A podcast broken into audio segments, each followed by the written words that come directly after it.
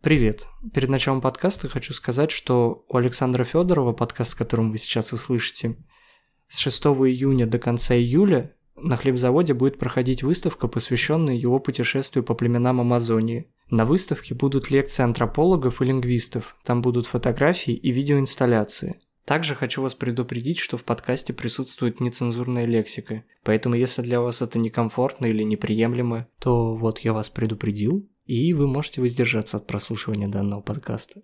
Для всех же остальных приятного прослушивания.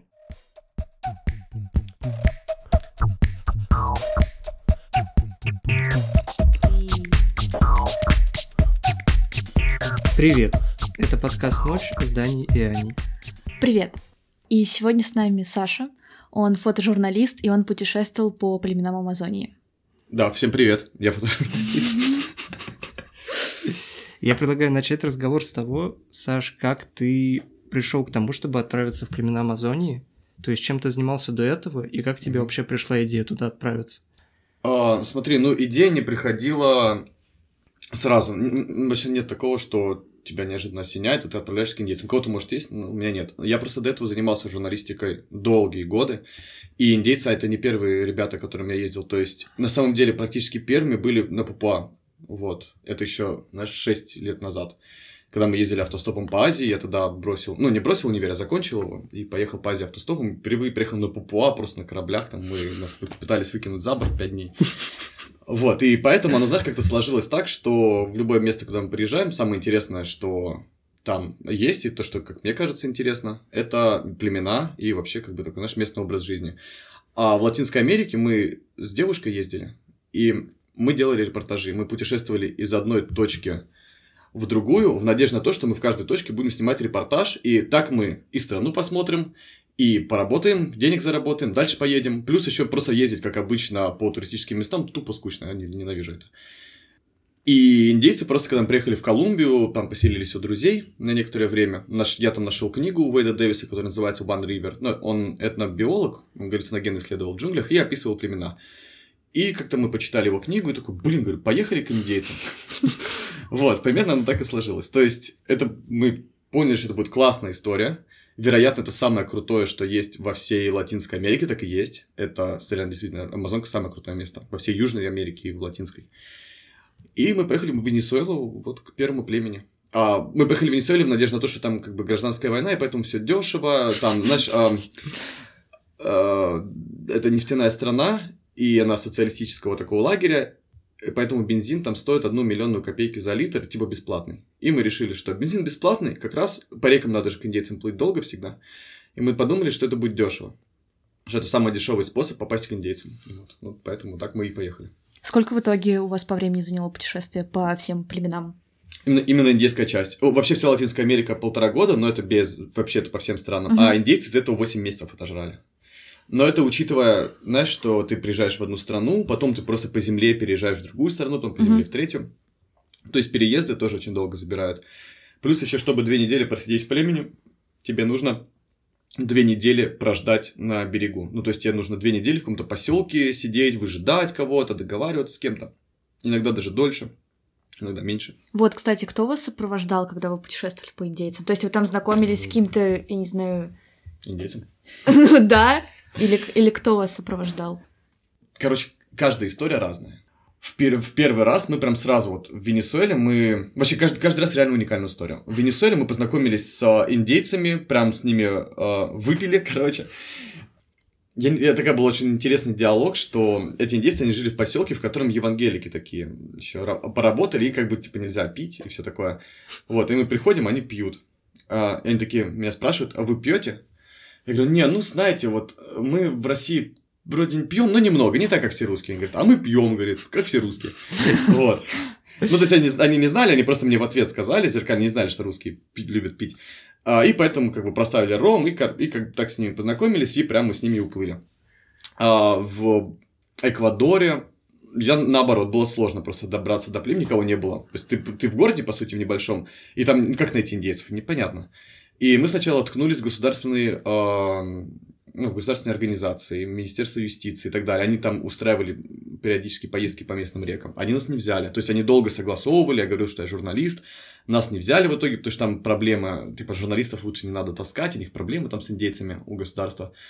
И потом э, там мы познакомились через туристическое агентство с этими в Ауране, там мужик нашелся. Один раз я просто на улице встретил, он такой, я тебя довезу. Вот. Просто мимо на улице меня проходил. Вот, и реально так сложилось, там еще мы две недели прождали, и там еще и вождь выехал, короче, нас увезли. А, в Перу вообще мы, я пришел тоже в государственную организацию, которая занимается правами индейцев, сказал, я журналист под Новый год. И мужик прям сходу, а, вот вам бензин, вот вам лодка, вот вам гид Ашанин, который говорит, переводит Ашанинка на испанский. А, вот такой класс. Дальше в, я говорю, реально, в Колумбии тоже я пришел в правительство сразу.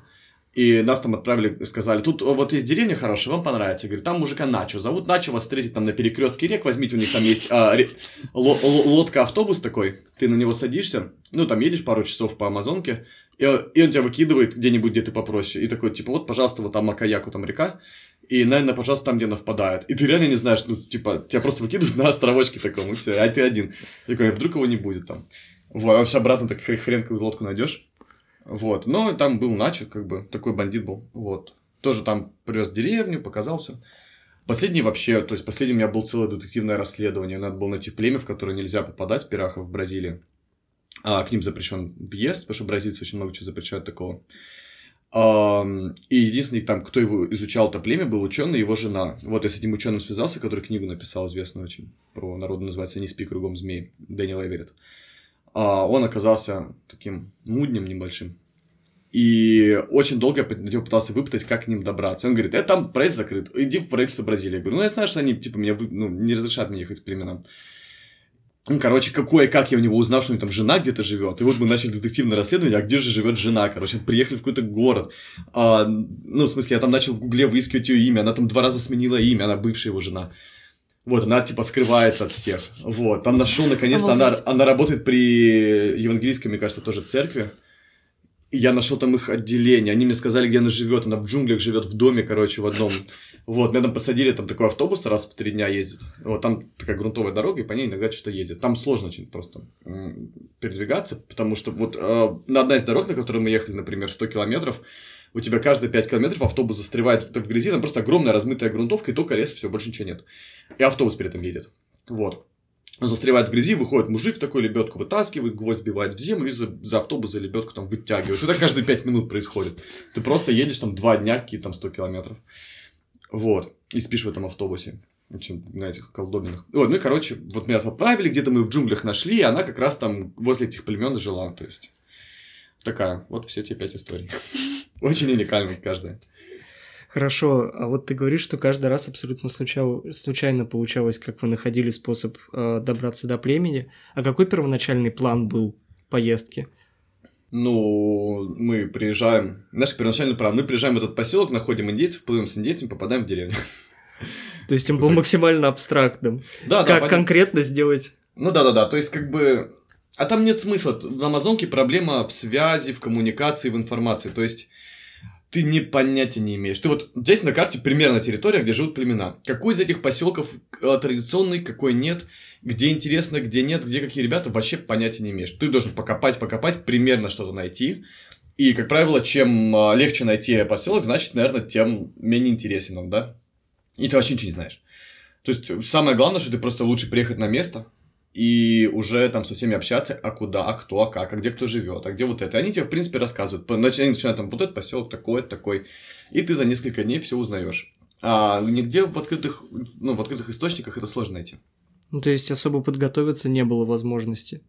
Ну, практически да. То есть, а где-то, например, у нас был очень удобный, у нас есть а, русский такой в России антрополог Андрей Матусовский, он у нас тоже будет выступать, он нам а, всякие артефакты индейцев для коллекции жертвует, ну, на время. А, для выставки. И он ездил там по нашим маршрутам, там, к первым и ко вторым индейцам нашим, Яномами и Вауране. И мы по его, так сказать, потому что он написал, примерно понимали, где кто живет. Вот, и когда мы к первым поехали, мы поняли, что вот мы там неделю плыли по реке, и чтобы дойти до нормальных традиционных, ну, более традиционных, нам еще неделю по реке, еще два недели пешком, вот. Обалдеть. Да-да-да, но это мы до сих пор это лелеем в надеждах устроить большую такую супер экспедицию, короче, очень долгую. А, и там еще сейчас практически никто не был давно. Ну, то есть они не то, что там какие-то супер традиционные, к ним приезжали когда-то люди, и, в принципе, если ты договоришься с Венесуэлой, можно на самолете, чтобы тебя высадили. Кстати, а вот когда вы э, немного готовились к встрече с индейцами, вы как бы знали, чем вот это племя отличается от другого, какие у них особенности. То есть вот в этом плане, в, куль- в каком-то культурном, вы готовились к встрече с ними? Ну, очень, очень базово сначала. Сначала мы не сильно понимали. И мы очень много строили догадок.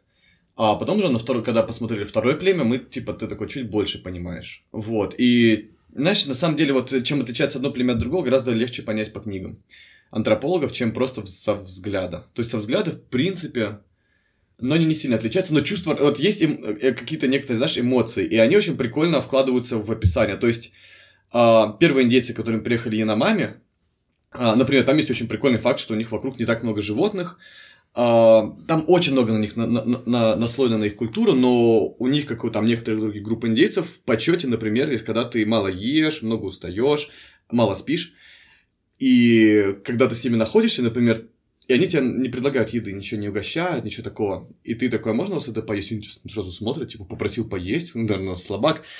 Вот. И они такие, знаешь, они худые, у них дети со сдувшимися животами, когда у тебя нехватка белка, у тебя такие животы вздуваются у детишек.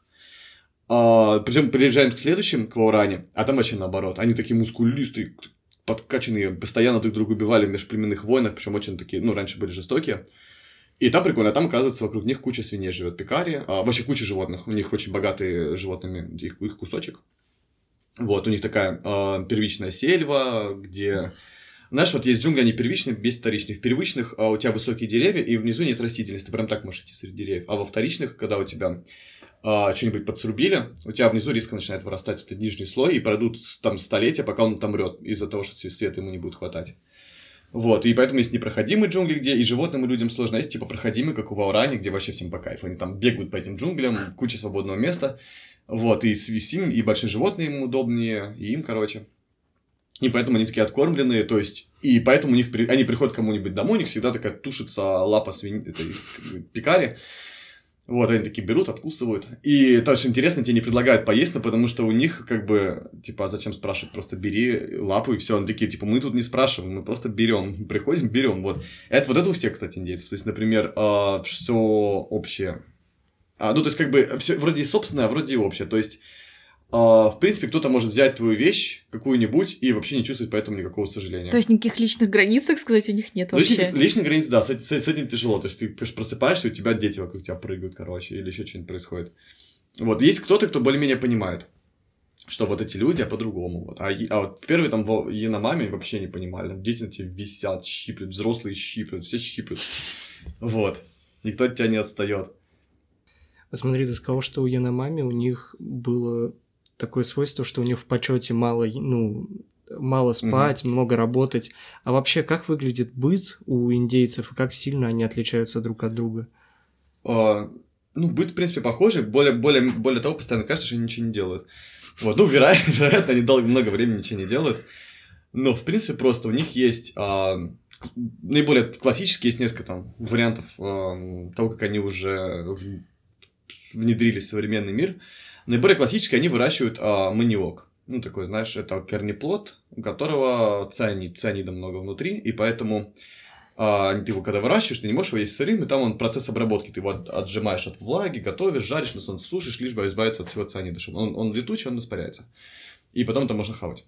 Этого, этого очень много Это из которого лепешки делают? Да, да, да. Ага. Вот, это выращивают маниок, это прям еда джунглей. А, никаких там фруктов традиционно нет, вообще ничего такого. Ну, то есть там есть типа фруктовые деревья, но они никогда не были культивированы, и поэтому а, там знаешь, такой стручок растет, очень вкусная хуйня, вообще. Никогда в жизни не видел, это очевидно только там растет.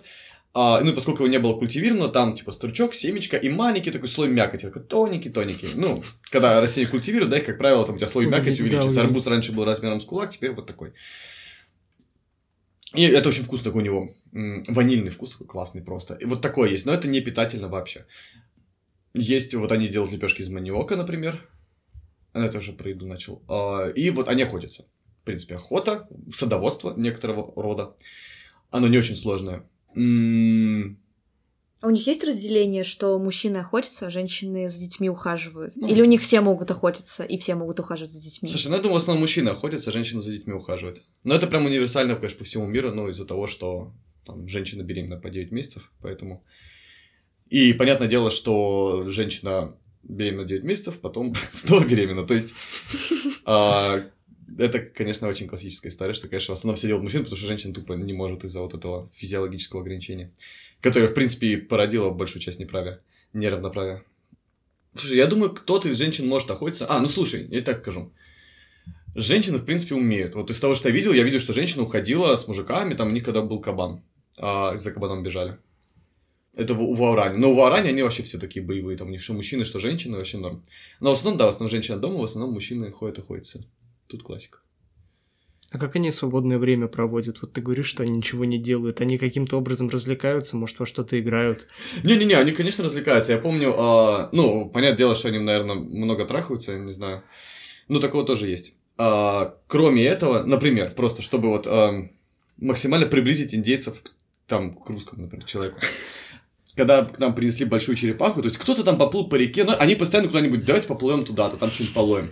Тут приплыл, приплывает, приплывает огромной черепахой. Они такие берут огромную черепаху, ставят такие посреди деревни. И первое, о чем думают индейцы, давайте катать на черепахе детей, короче. И они такие сажают ребенка на черепаху, и такой, давай, черепаха, кати. Ребенок сваливается. Они такие, обратно его сажают, кати. Он опять сваливается. Вот. Потом кто-то из взрослых пытается сесть на черепаху. Вот. Потом все повеселились с этой черепахой, такие, ну давайте сделаем черепахе домик, короче. Ну, они там, чтобы она яйца яйцам откладывала, это гораздо полезнее, чем его убить сразу. Они сделали там ей ограждение, посадили черепаху, вот. Ну, так много, много общаются, много ты их можешь найти на скамейке, они такие, какие-то скамеечки или места, где они сидят. А, сидят, общаются весь день. Они знают а, ну, испанский язык или нет? Ты не мог с ними общаться напрямую? Ну, как, у всех по-разному. То есть, э, где-то... Ну, зависит от удаления. Ну, кстати, даже не всегда. Есть традиционные ребята, которые, у которых там 2, 3, 4 человека говорят в общине на испанском, все остальные нет. А, есть, где почти все говорят. Есть у кого школа есть прям в общине. И там сразу, там вообще все говорят. Ну, кроме самых старых. Есть, где проблемы со школой, и поэтому там 50% говорят. Вот у Ашаренко они живут прям рядом.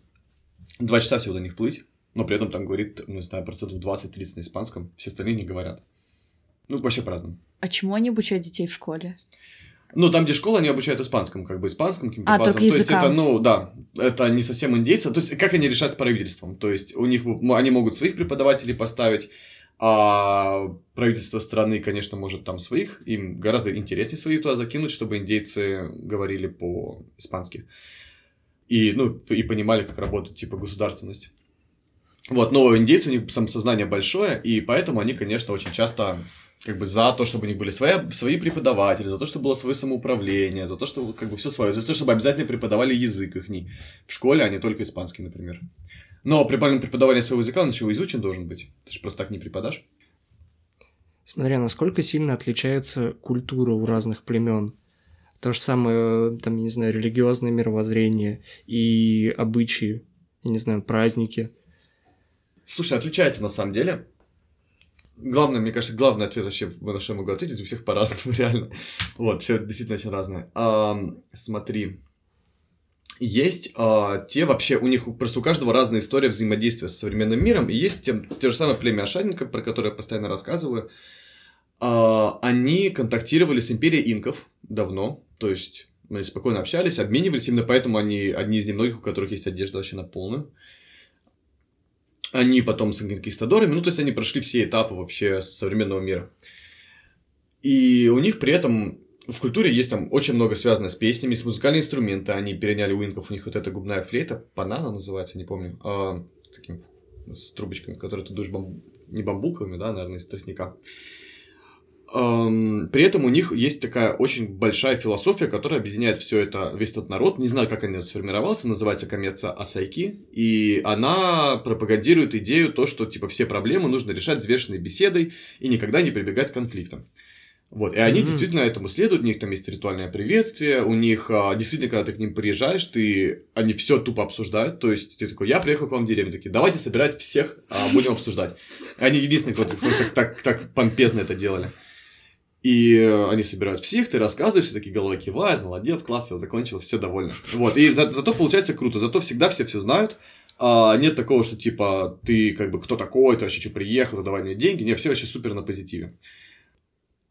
А, при этом были там другие ребята, было племя Тикуна, следующее, кстати, после Ашаренко, они живут на Амазонке. И вот они прям очень, типа, они как раз не контактировали раньше, но зато теперь они по полной вообще, потому что они прям на Амазонке живут, э, у них туризм, у них, э, там, не знаю, ну, в смысле, все что угодно, деньги, туризм, бизнес, короче, каким колумбийский, они в Колумбии, но к ним приезжают там колумбийские бизнесмены, что-то торгуют, ну, короче, они вот конкретно интегрированы уже в современный, современный. мир.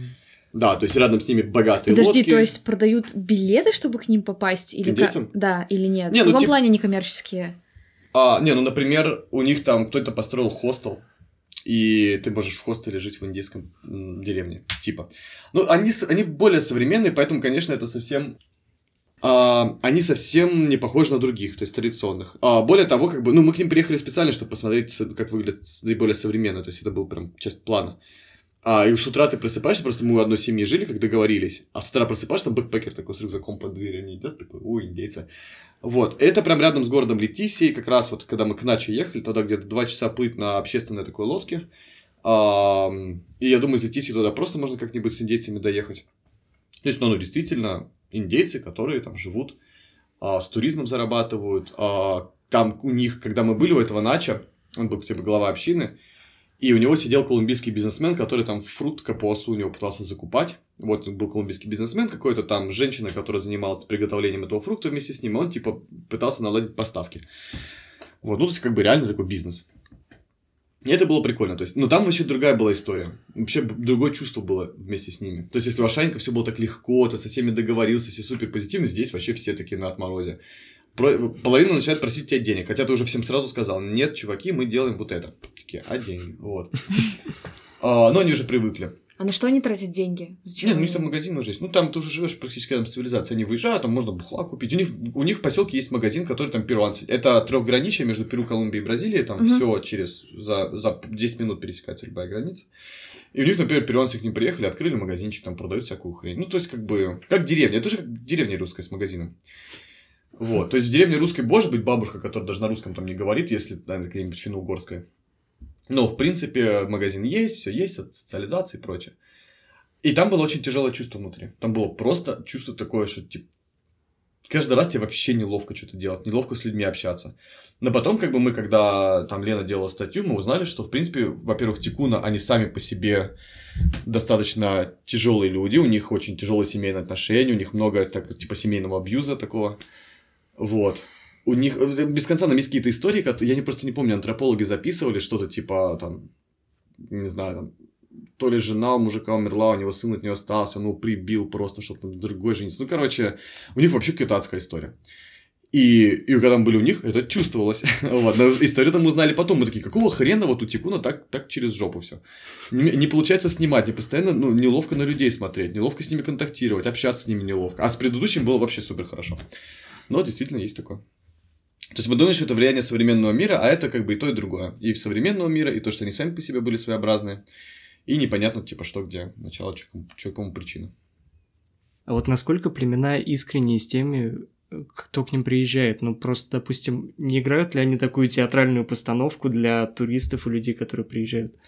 Ну, все, короче, своеобразно. То есть, э, я сразу скажу, это я много это обсуждаю, и один из главных таких откры- открытий пришло сейчас, на самом деле, когда я снимал в России шаманов, шаманизм. И когда ты говоришь людям про шаманов, они говорят, о, это типа настоящие или пляшущие шаманы. И сейчас вот у нас есть такое понятие. То есть есть настоящий шаман, который там сидит, да, есть типа чуваки, которые ряженые, пляшут. Вот, но в реальности э, то, что я увидел, все настолько на грани, то есть я не могу сказать, этот настоящий, этот пляж. Этот действительно чуть больше пляшет, чем этот. Но они все как бы часть одной вот этой системы. То есть с индейцами то же самое. То есть есть люди, которые... э, не, есть прям история, где туристы приезжают, и прям туристы платят, индейцы для них пляшут. Но, в принципе, индейцы пляшут и без них вот так вот. Вот. И все это очень, типа, знаешь, очень на грани. То есть большинство из индейцев, например, не ходят голые.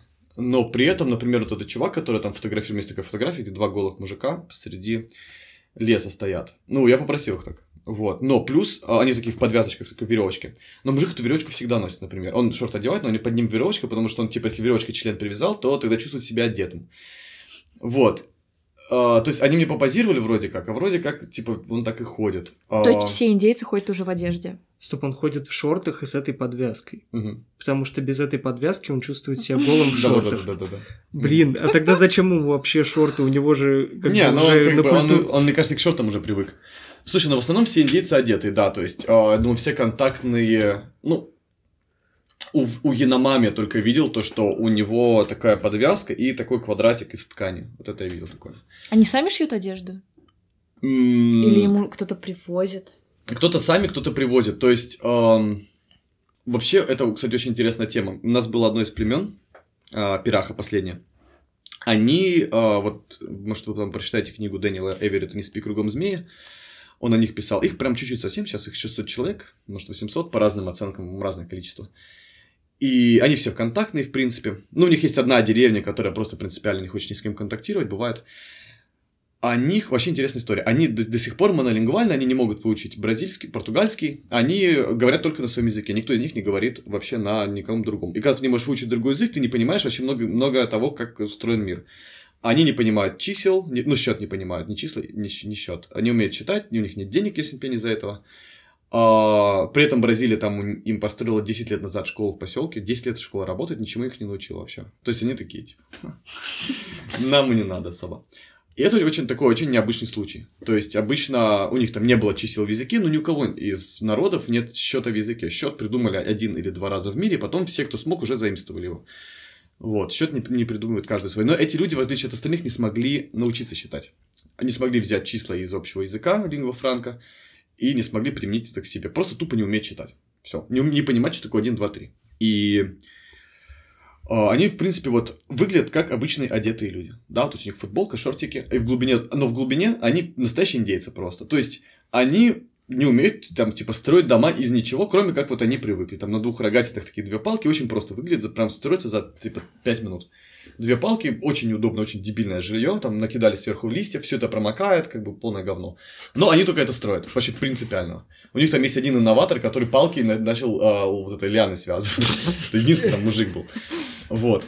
А, И то они такие, типа, типа, странный какой-то. Вот. И несмотря на то, что они одевают одежду, выглядят очень современно, они тупо вообще, вот это самый шайнест индейцы. Они даже живут вместе, у них э, рядом с местом, где я их снимал, од- одно из них стойбищ, там рядом магазин, короче, есть, бразильский. А, Там трансамазонское шоссе, и бразильцы раз в 100 километров ставят такие магазинчики, чтобы там грузовики, которые долго едут по джунглям, могли что-нибудь сожрать там. Вот там стоит один из этих магазинчиков, и владельца магазина тупо тоже не может найти с ними контакт. Он говорит, заберите, пожалуйста, этих индейцев. Они их еще зверятами называют. Вот, потому что индейцы к ней приходят и вы- выклянчивают, типа, они, так, типа, они знают кофе, как слово будет, они такие, кофе, кофе, кофе, кофе, кофе. А они там не купить не могут, ничего. Она такая, ну ладно, на тебе кофе. Вот. Они такие уходят радостные. И они как бы любят кофе, но не понимают, что это, откуда это, как это вот. Ну, просто, типа, вы знаете, в магазинчике их дают. Вот, и такие все туда приходят и стоят такие, как это самое, улыбаются постоянно. И я к тому, что они в одежде. То есть их, э, даже они в одежде уже. Их э, бра- бразильская, есть ФУНАЯ, Министерство по делам индейцев, оно, одно оно самое старое в мире, оно в 1902 году было основано, еще до того, как вообще гу- гу- гуманность в мире появилась. И они как бы снабжают индейцев одеждой. И Самое прикольное, например, в Пираха, что у них женщины носят платья, они, знаешь, такие, как бы, такое ощущение, что какое-то типа около церковное и так далее, и все женщины одеты одинаково. И этих платьев нет в производстве нигде. То есть у них принципиально такая история. Мужик одевает футболку и шорты. И больше ничего другого. Ни вообще не будет никогда одевать. Футболка, шорты, похер какой. И поэтому им Бразилия повозит футболку и шорт, потому что эти сами-то купить не могут. Вот. А, И ну, они, в принципе, будут носить, пока там не сносится или пока новое не найдется. А женщины, они только должны сшить платье. Кто их этому научил? Как их этому научили? Почему именно этот фасон? У них только один фасон у всех вообще. Тупо они не одевают это такое универсальное платье, которое ты, свер... ты голый абсолютно под ним, ты сверху накидываешь, хренак, у тебя типа в платье, все. И только это. То есть маленькие девочки, средние, большие, никого, никого не найти в другой одежде. То есть именно почему-то, почему они не знают сами. Ну, в смысле, они не скажут, ну, типа, ну, мы всегда платье такое делаем. Вот, никто понять не имеет. Вот, но это прикольно. Вот так вот одежда выглядит. Еще хотелось бы спросить про ритуалы и про ли- религию. Во что вообще они верят и есть ли у них какие-то религиозные обряды? Мне надо с примеров начать. каких-нибудь... Да, обряды есть, но если там у них есть религия, да, то она очень на уровне анимизма, многобожья, духов и так далее. То есть, лучше сказать так, у всех индейцев духи есть. То есть это самая первая версия как бы религии. То есть, в принципе, любая религия, она начинается с этого, дальше у тебя многобожие, потом единобожие, ну и так далее. Есть классическая система более-менее развития от верования до религии. У индейцев верование, у индейцев в духе. Вот. И каждый обыгрывает немного по-своему, но что-то перекликается у всех. То есть я просто лучше на примере приведу. А у Пираха, как раз про который я только что рассказывал, про их костюмы, у них есть некоторого рода представление, как они обыгрывают вообще идею с духами. О них, э, по мнению Дэниела Эверетта, что я с ним не очень согласен, у них есть идея того, что они должны верить только в то, что видят, и то, что могут почувствовать, услышать. Им, ну, в смысле, они не верят в эфемерную силу, которую нельзя увидеть. Вот. Но у них как бы есть духи леса при этом. И у них такая история. У них есть представление, и один из племени выходит, точнее, уходит в джунгли, потом выходит к ним из джунглей и говорит, я такой-то дух. И все в это верят. То есть а, нет вообще никакой а, ни у кого идеи, что это на самом деле то, что чувак взял, вышел, вернулся и играет дух. Нет, все-таки это дух. И если потом ты у них спрашиваешь на следующий день, а, или у чувака у этого, который играл духа, а почему ты вот этого духа играл? А почему ты такой, я не играл никакого духа, что, мы тут не играем духов, я тут сидел. Вот, такой, да нет, ты там был, он такой, да нет, тут сидел. Вот, все. И они как бы это к вопросу о настоящести и ненастоящести. То есть они в это принципиально верят, и ничего ты с этим не сделаешь.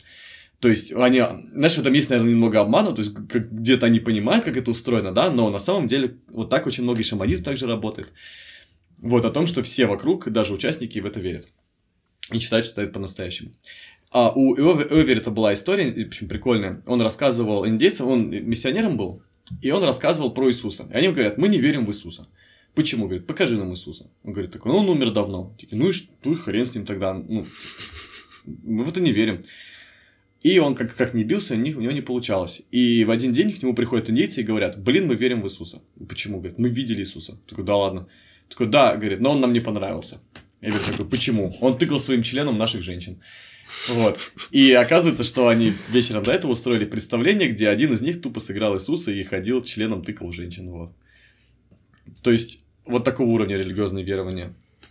У кого-то еще что-то есть, просто нужно более-менее вспоминать. Ну, у них есть как бы танцы, песни, э, все остальное, но это, как правило, связано с со сбором урожая, то есть у них, а, мне кажется, в песнях очень часто передается какая-то культурная часть, то есть у них, например, когда они идут на охоту, они напевают монотонные вещи про охоту, и это просто как бы звучит как некоторое обучение.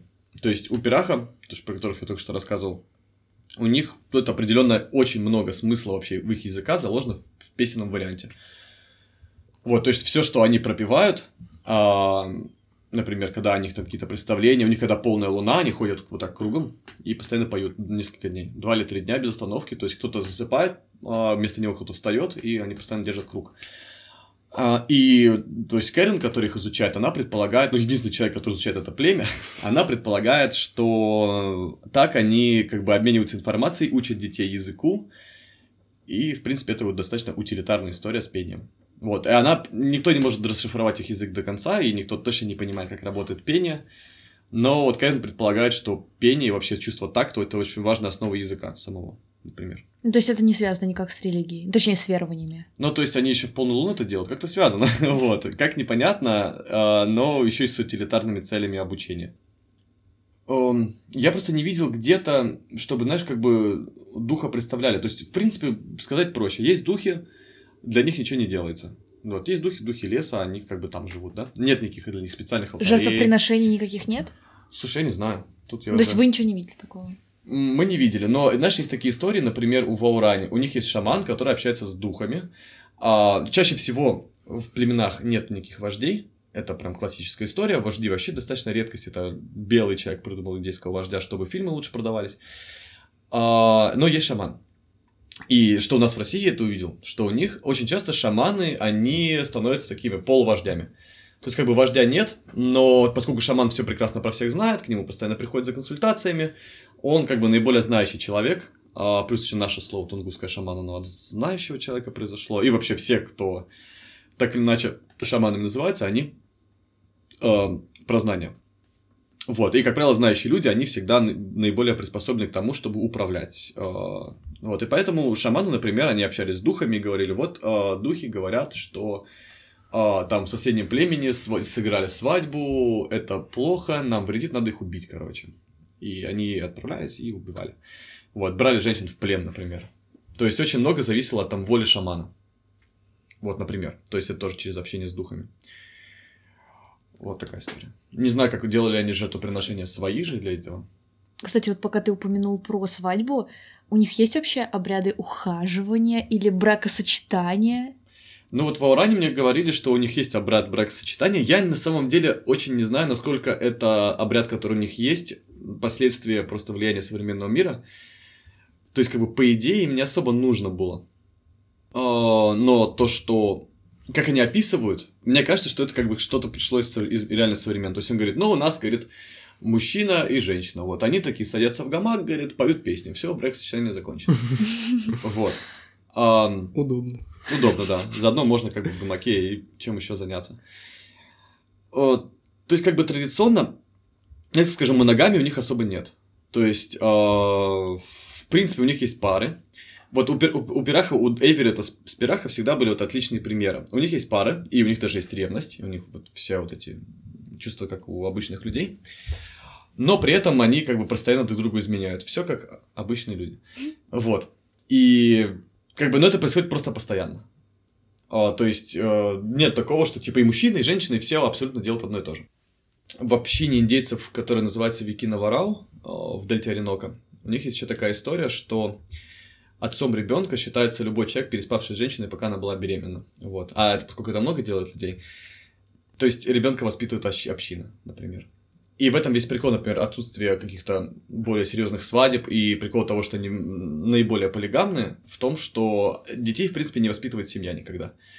То есть, несмотря на то, что жена постоянно может быть беременна, а, постоянно либо с малым ребенком, да, но когда ребенок уже подрастает, его воспитывают вообще все вокруг, вся община. То есть, а, если там ребенок бежит, его кто-нибудь взял себе, он где-нибудь там у них уснул, он проснулся, потом еще, ну, то есть он реально очень независим. И вот то, что именно родители, именно там женщина должна воспитывать ребенка, такого все ну, немного. Я думаю, какая-то часть есть, но прям совсем чутка. Кстати, еще хочется задать вопрос: есть ли у них рабство в каких-то из племен? Есть, но очень своеобразное. И как раз оно про любовь, что мы обсуждали. В общем, с чего начать? Ну смотри, одна очень-очень большой приток женщин в общину. Ну, в общине очень часто проблемы из-за того, что кровосмешение идет. И поэтому у многих индейцев есть правило того, как э, должны совокупляться родственники. То есть они все родственники, так или иначе. Вот, то есть, как бы не надо прям близких скрещиваний и так далее. В принципе, они выработали правила. Но самый лучший интересный приток э, людей идет извне. То есть, и во многом индейцы, например, очень часто делают такую вещь, как рейды на другие э, общины. Они приходят в другую общину, убивают всех мужчин, забирают женщин, сколько могут забрать, приводят все в общину, женщины начинают жить с ними. Это, я не знаю, сложно ли это назвать прям рабством, рабством, рабством, вот, потому что женщины, как бы, знаешь, у них это настолько было в ходе вещей, что никто даже не заморачивался, что как-то неправильно. И женщина с ним живет себе спокойно всю жизнь, пока, например, кто ничего не похитит, вот. Или еще что-нибудь не произойдет. Ну, то есть это все происходит в рамках одного племени, они просто идут на другую общину в том же племени. Слушай, мне кажется, это еще и между двумя племенами. Ну, в основном в рамках племени, хотя бы потому, что на том же языке, языке говорит, а то неудобно, но я думаю, что и, а, и с другими племенами такое тоже случалось. У нас есть история про девочку, она на русском языке книга, забыл, как зовут писателя, называется Янаама. Э, про девочку, бразильскую девочку, которую про бразильскую девочку, которую похитили индейцы Яномами, когда она с родителями что-то там переправлялась. Э, ну, Яномами, которых мы снимали, они в Венесуэле в Бразилии живут. Э, большая часть Бразилии, я думаю. И, ну, вот как раз, когда они там плыли, Яномами похитили, родители ее убили и взяли ее себе в плен. И вот она описывает э, то, как вообще живут индейцы изнутри. То есть, они сначала в одно племя держали, а, пытались дать ей мужа, она отказалась, и они, они прекрасно приняли вообще этот ответ. Не, не, это самое кормили ее, она жила, они долго думали, что с ней делать. А потом в другое племя передали, потом это племя замочили и снова похитили. И я же не помню, там такая долгая история, и она описана чутка с преувеличениями конкретными, то есть он там сильно растекался красивым словцом. А, но история прикольная, она реально. А, более того, эта девочка как раз а, жила там, где мы, куда мы приехали, и Мы почти застали ее сына, но ее сын свалил. Все сказали, что он гадкий наркоман. Вот, но чем-то она закончилась. В принципе, она закончилась тем, что она начала жить с маме, и когда она вернулась в город, она не, не смогла дальше жить в городе, и она вернулась в общину. А в нашей, вот у нас в истории была такая вещь в Свауране, тоже похожая. А в 2015 году там к ним пришли на... У них там рядом неконтактные индейцы живут, никто не знает, где они, они очень жестокие, они выходят, убивают кого-нибудь, в города даже выходят, кого-нибудь убивают. И вот они к Вауране на свадьбу пришли и замочили там пару. Потом в Вауране такие, о, хрена, собрали винтовки, короче, и пошли в лес, нашли неконтактов, перемочили там целую общину, и э, вообще всех, всех убили, остались только две маленькие девочки. На них посмотрели и взяли себе в общину. Это те, которые, как раз, которые мы приехали, они такие все себя современные. Но при этом они увели двух девочек себе в общину, типа в рабство. А, но у них как бы какое рабство? Они как бы отпускают в общине, все, девочки становятся общинные. А, девочек, правительство Эквадора приехало, посмотрел на все это и решил, надо что-то с этим делать. Типа, только что другие действия перемочили друг друга, как бы на нашей территории. Кого сажать, куда сажать, как сажать. Вот нас бы в России сильно не заморачивались, не церемонили. Всех посадили и все. И в Бразилии бы также сделали. А Эквадор они такие, типа, надо как-то с этим разобраться гум- гуманно. Ну, они сказали, что ладно, индейцы, мы не трогать вас не будем, пожалуйста, так не делайте больше. Более того, все равно, кого вы убили, они даже не граждане страны.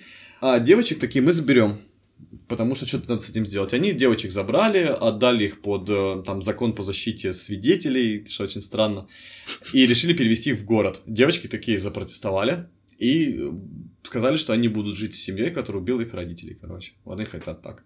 И все, девочек пришлось вернуть. И как раз когда я приехал в это племя, я плыл туда с чуваком, который строил для девочек дом отдельно. То есть правительство ну, Эквадора решило, надо им дом построить. Ну, это не очень дорого там. Они просто делают основание из досок. Это примерно за три дня строится. А, то есть вот такого уровня рабства есть. Ну, есть еще при этом обратная история, когда индийцы входят в рабство, то есть уже каучуковые бароны, когда были каучуковые плантации, это прям очень популярно. Но это вот история с кабалой классическая, что были каучуковые плантации, индейцам предлагали пойти заработать там, типа, денег, ну, еще что-нибудь, что они бы с радостью заработали. А, их брали к себе на плантацию, а, и потом, когда индейец там у них пожил, поработал, они ему в конце там срока какого-то месяца, не месяц, говорят, вот ты наел там у нас на очень много денег и заработал очень мало денег. Поэтому мы тебя оставляем, пока ты долг не отдашь. Ну, вот это кабала так называют, работает. То есть, это, по сути, рабство, в которое говорят тебе, что ты как бы должен больше, чем зарабатываешь. Хотя работаешь каждый день без уста, и ты никогда не сможешь покрыть а сколько ты должен. Ну, и это такой был, вот такой уровень рабства. Индейцы забирали туда постоянно. И потом уже сначала тебя так держит, держит, а потом, когда ты уже реально понимаешь, что тебе, как скажешь, тебя наебали, они ставят вооруженную охрану, и уже как бы это переходит в реальное рабство. А есть племена, у которых, ну или члены племени, у которых есть гражданство, паспорта, документы. Да, нет, конечно, почти у всех есть. Ну, то есть правительство максимально заинтересовано обычно в том, чтобы выдать всем паспорта и чтобы, ну, неопределенность убрать. То есть вот даже у последнего племени Пираха, которые индейцы внутри не умеют читать, не понимают э, языка, правительство максимально выдавало всех социальной хуйни. И плюс это еще как бы Министерство по делам индейцев это требует, то есть как бы если у вас граждане есть, они пенсию должны получать. Так что давайте, блядь. Они считать не умеют. И там в Бразилии была очень смешная история, что э, Пираха индейцы, 600 человек должны получать пенсию. Все такие, да, должны. Вы дали всем пенсионные карты и такие типа, ну, индейцы не умеют этим пользоваться, поэтому давайте будет пользоваться мужик из правительства.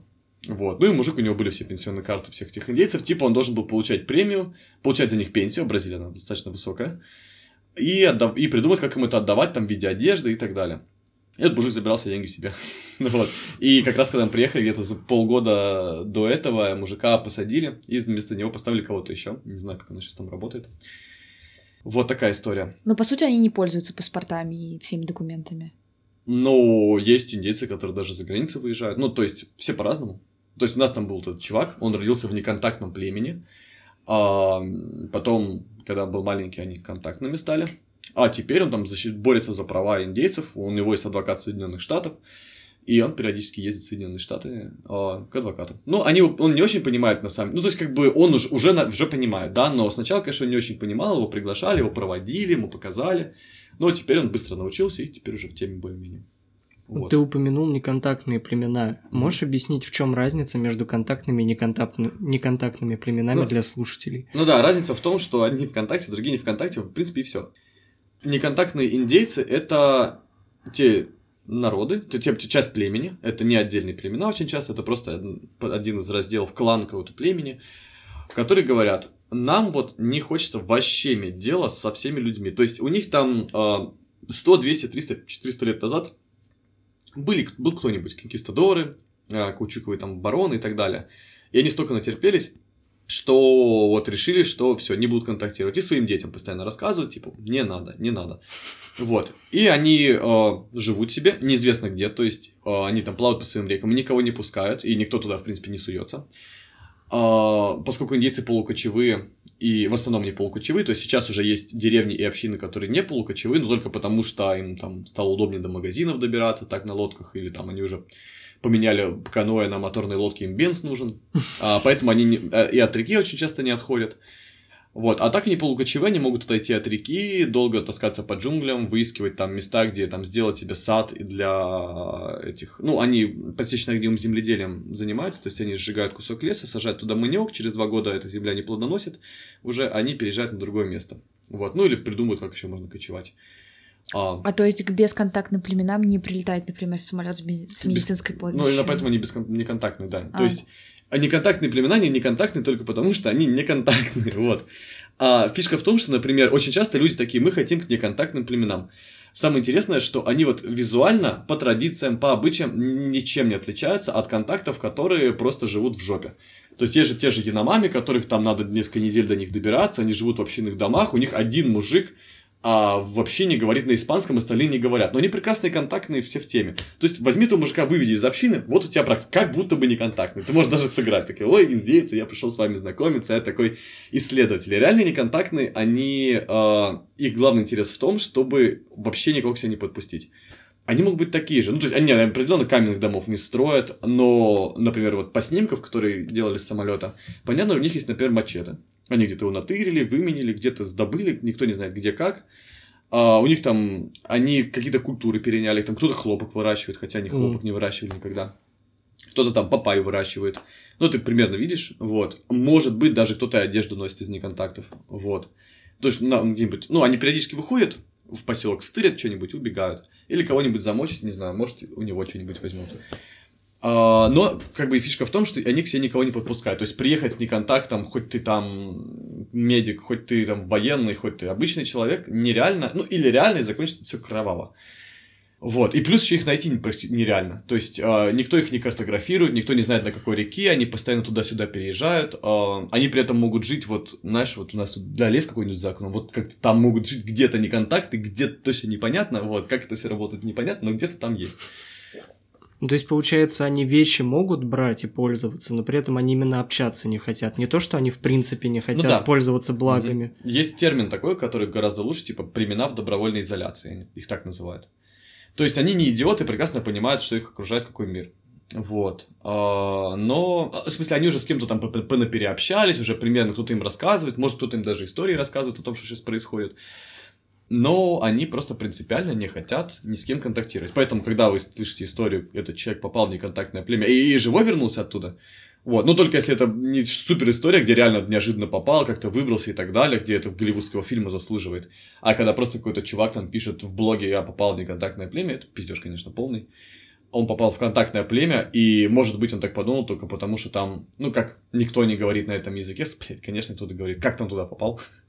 Значит, кто-то там говорит либо на испанском, либо на еще каком-то, то есть.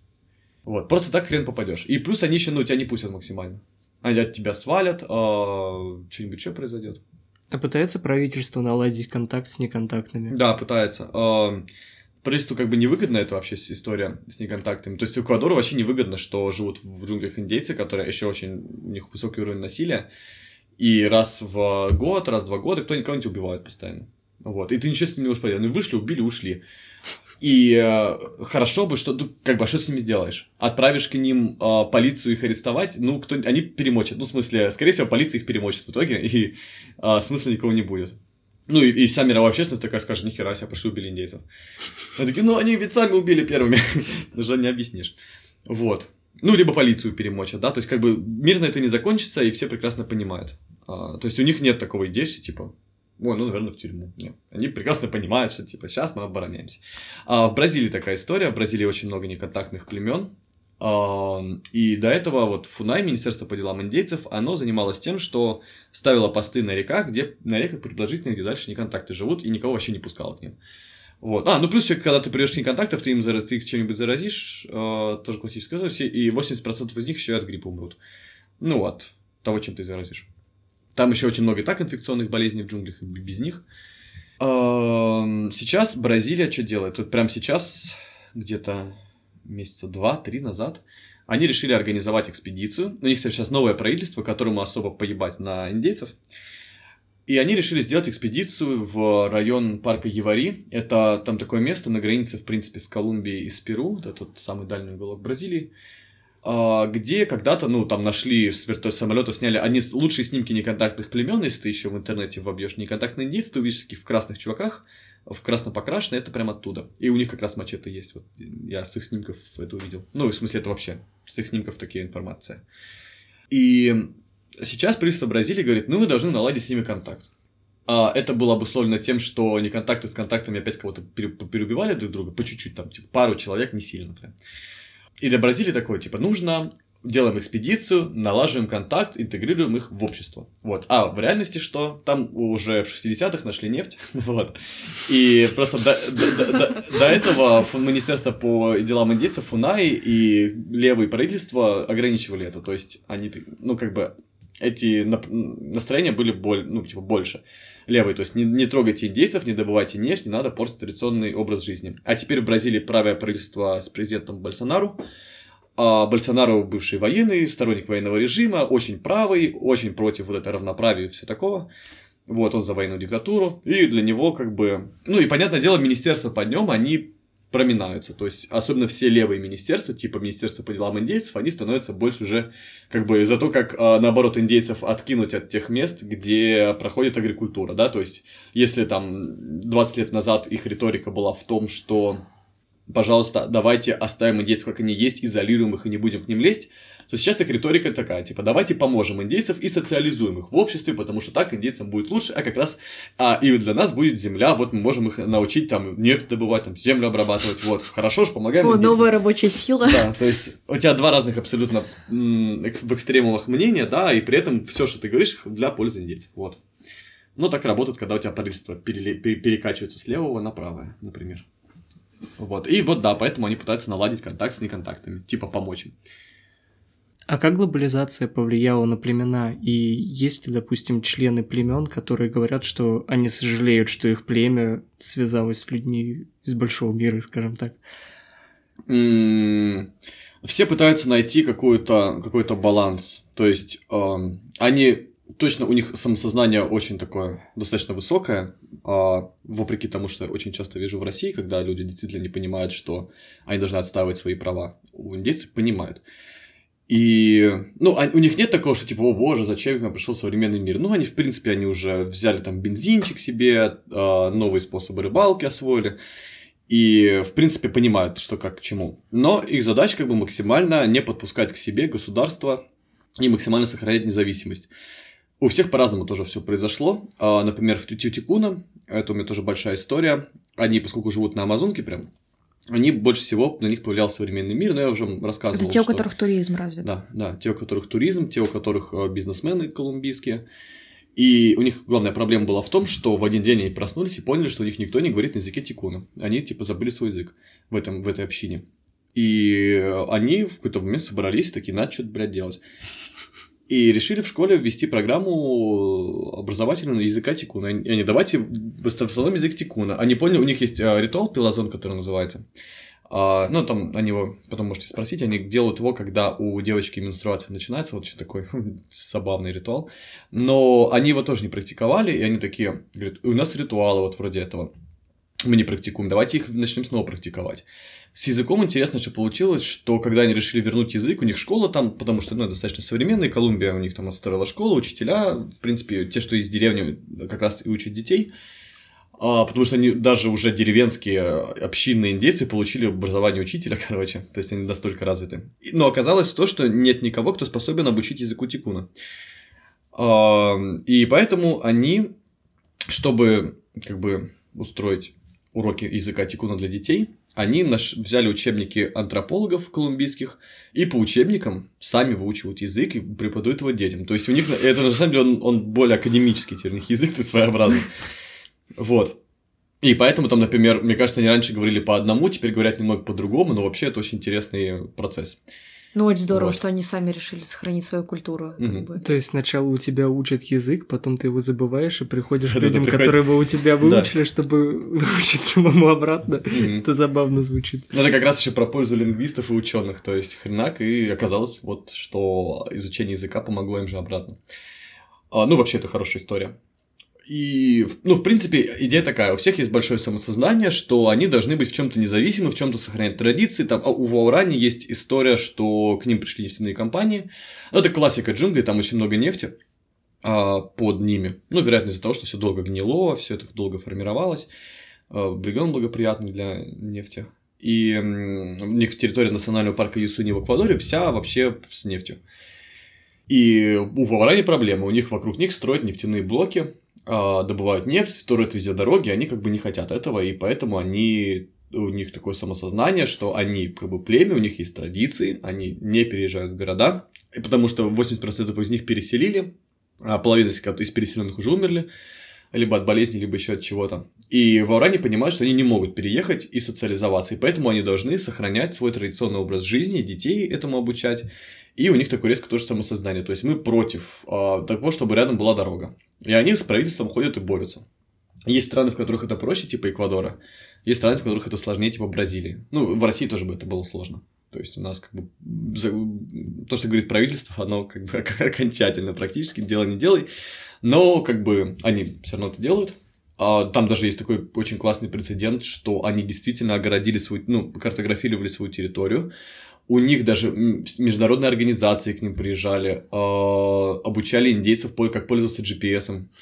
Индейцы с GPS действительно научились ну, картографировать территории, и они договорились с правительством, что они вот маркировали территорию в Ауране себе, э, сделали все карты, подготовили всю документацию. Короче, индейцы, которые не контактные были.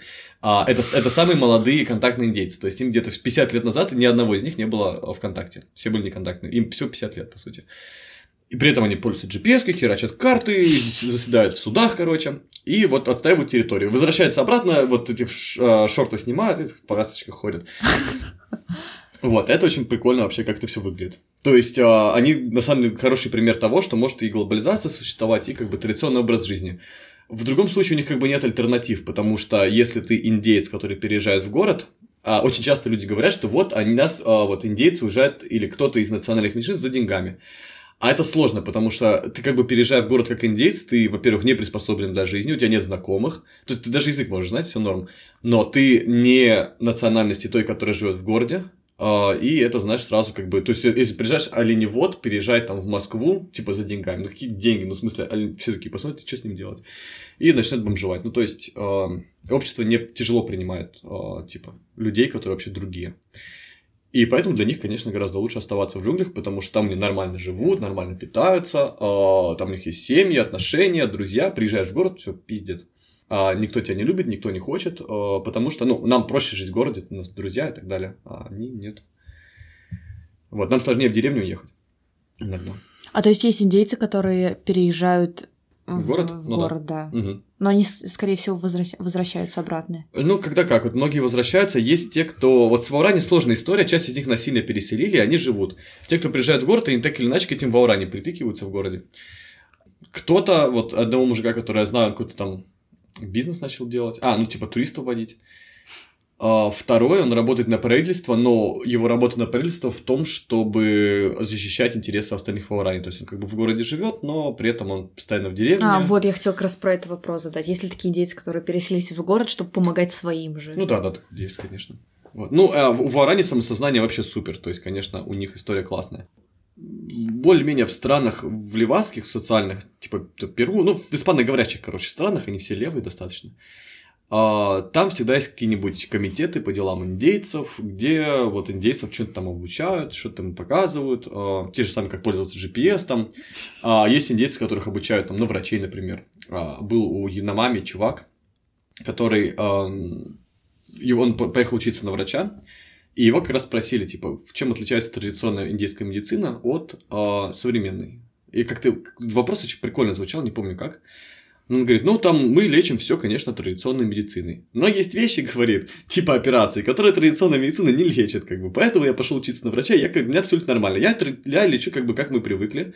Но как только дело доходит до чего-то сложного, мы отправляем в больницу, у нас есть там лекарства от малярии и так далее. То есть, э, говорит, я абсолютно, у меня в голове все прекрасно укладывается. Ну, вот тоже это типа им помогает. А насколько глобализация повлияла на их мировоззрение и, скажем так, я не знаю, ценности? Ну, тоже, блин, сложно, конечно. А, ну, видишь, некоторые открывают там, преследуют бизнес.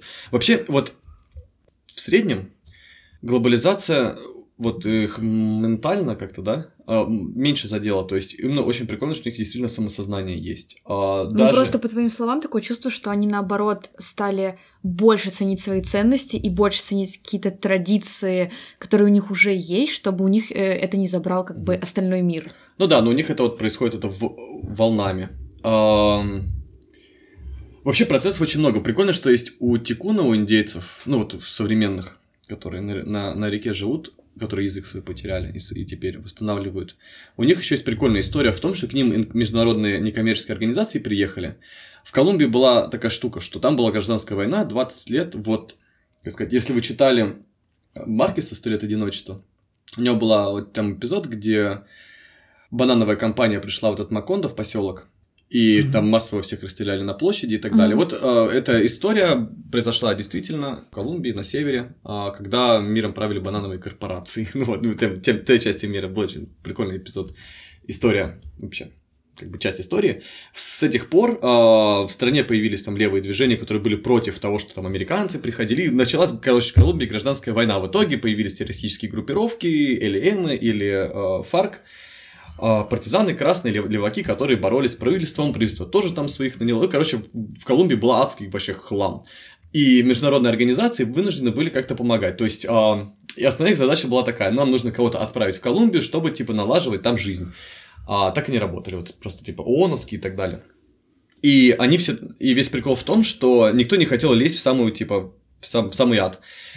Там, где мы были, это прям самый край Колумбии, Летисия очень далеко от, от никаких дорог нет, сплошная джунгли, там партизаны тоже эти джунгли не пройдут. Все-таки даже партизаны, они не в глубоких лесах живут, предпочитают быть цивилизацией. И все, короче, в этой Летисии понаставили себе э, организаций, чтобы помогать людям как бы э, лучше жить. И фишка в том, что они вроде в Колумбии, где гражданская война, а вроде вообще от гражданской войны далеко, то есть официально в Колумбии, а в, а в реальности как бы они такие, типа, ну на лайте помогаем индейцам. Вот, а, а подают это все по документации, как вот мы в Колумбии работаем. И индейцам очень пришлось сильный удар некоммерческих организаций, которыми такие, типа, про природу, про мусор, про все остальное. И вот теку, на которые мы приехали, они прям...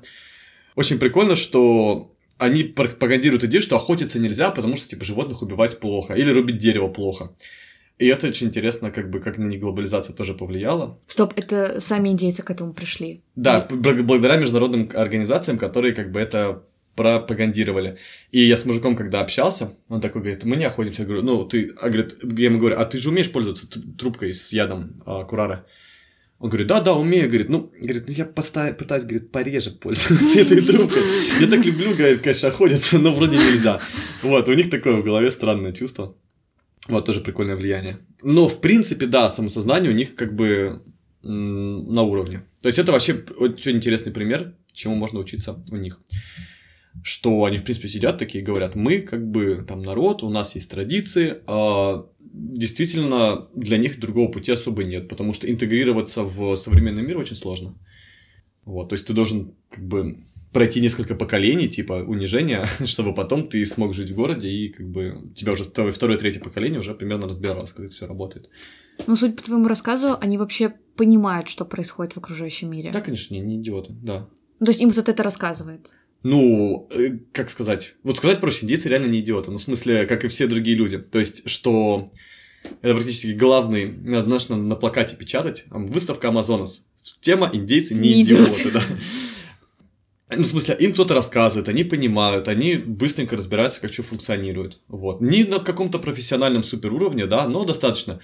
То есть, при этом, конечно, я очень часто рассказываю про пример вот этого Пенти и вообще про пример Ваурани, которые, там, будучи 50 лет в неконтакте, уже с адвокатами там сидят, защищают свою землю.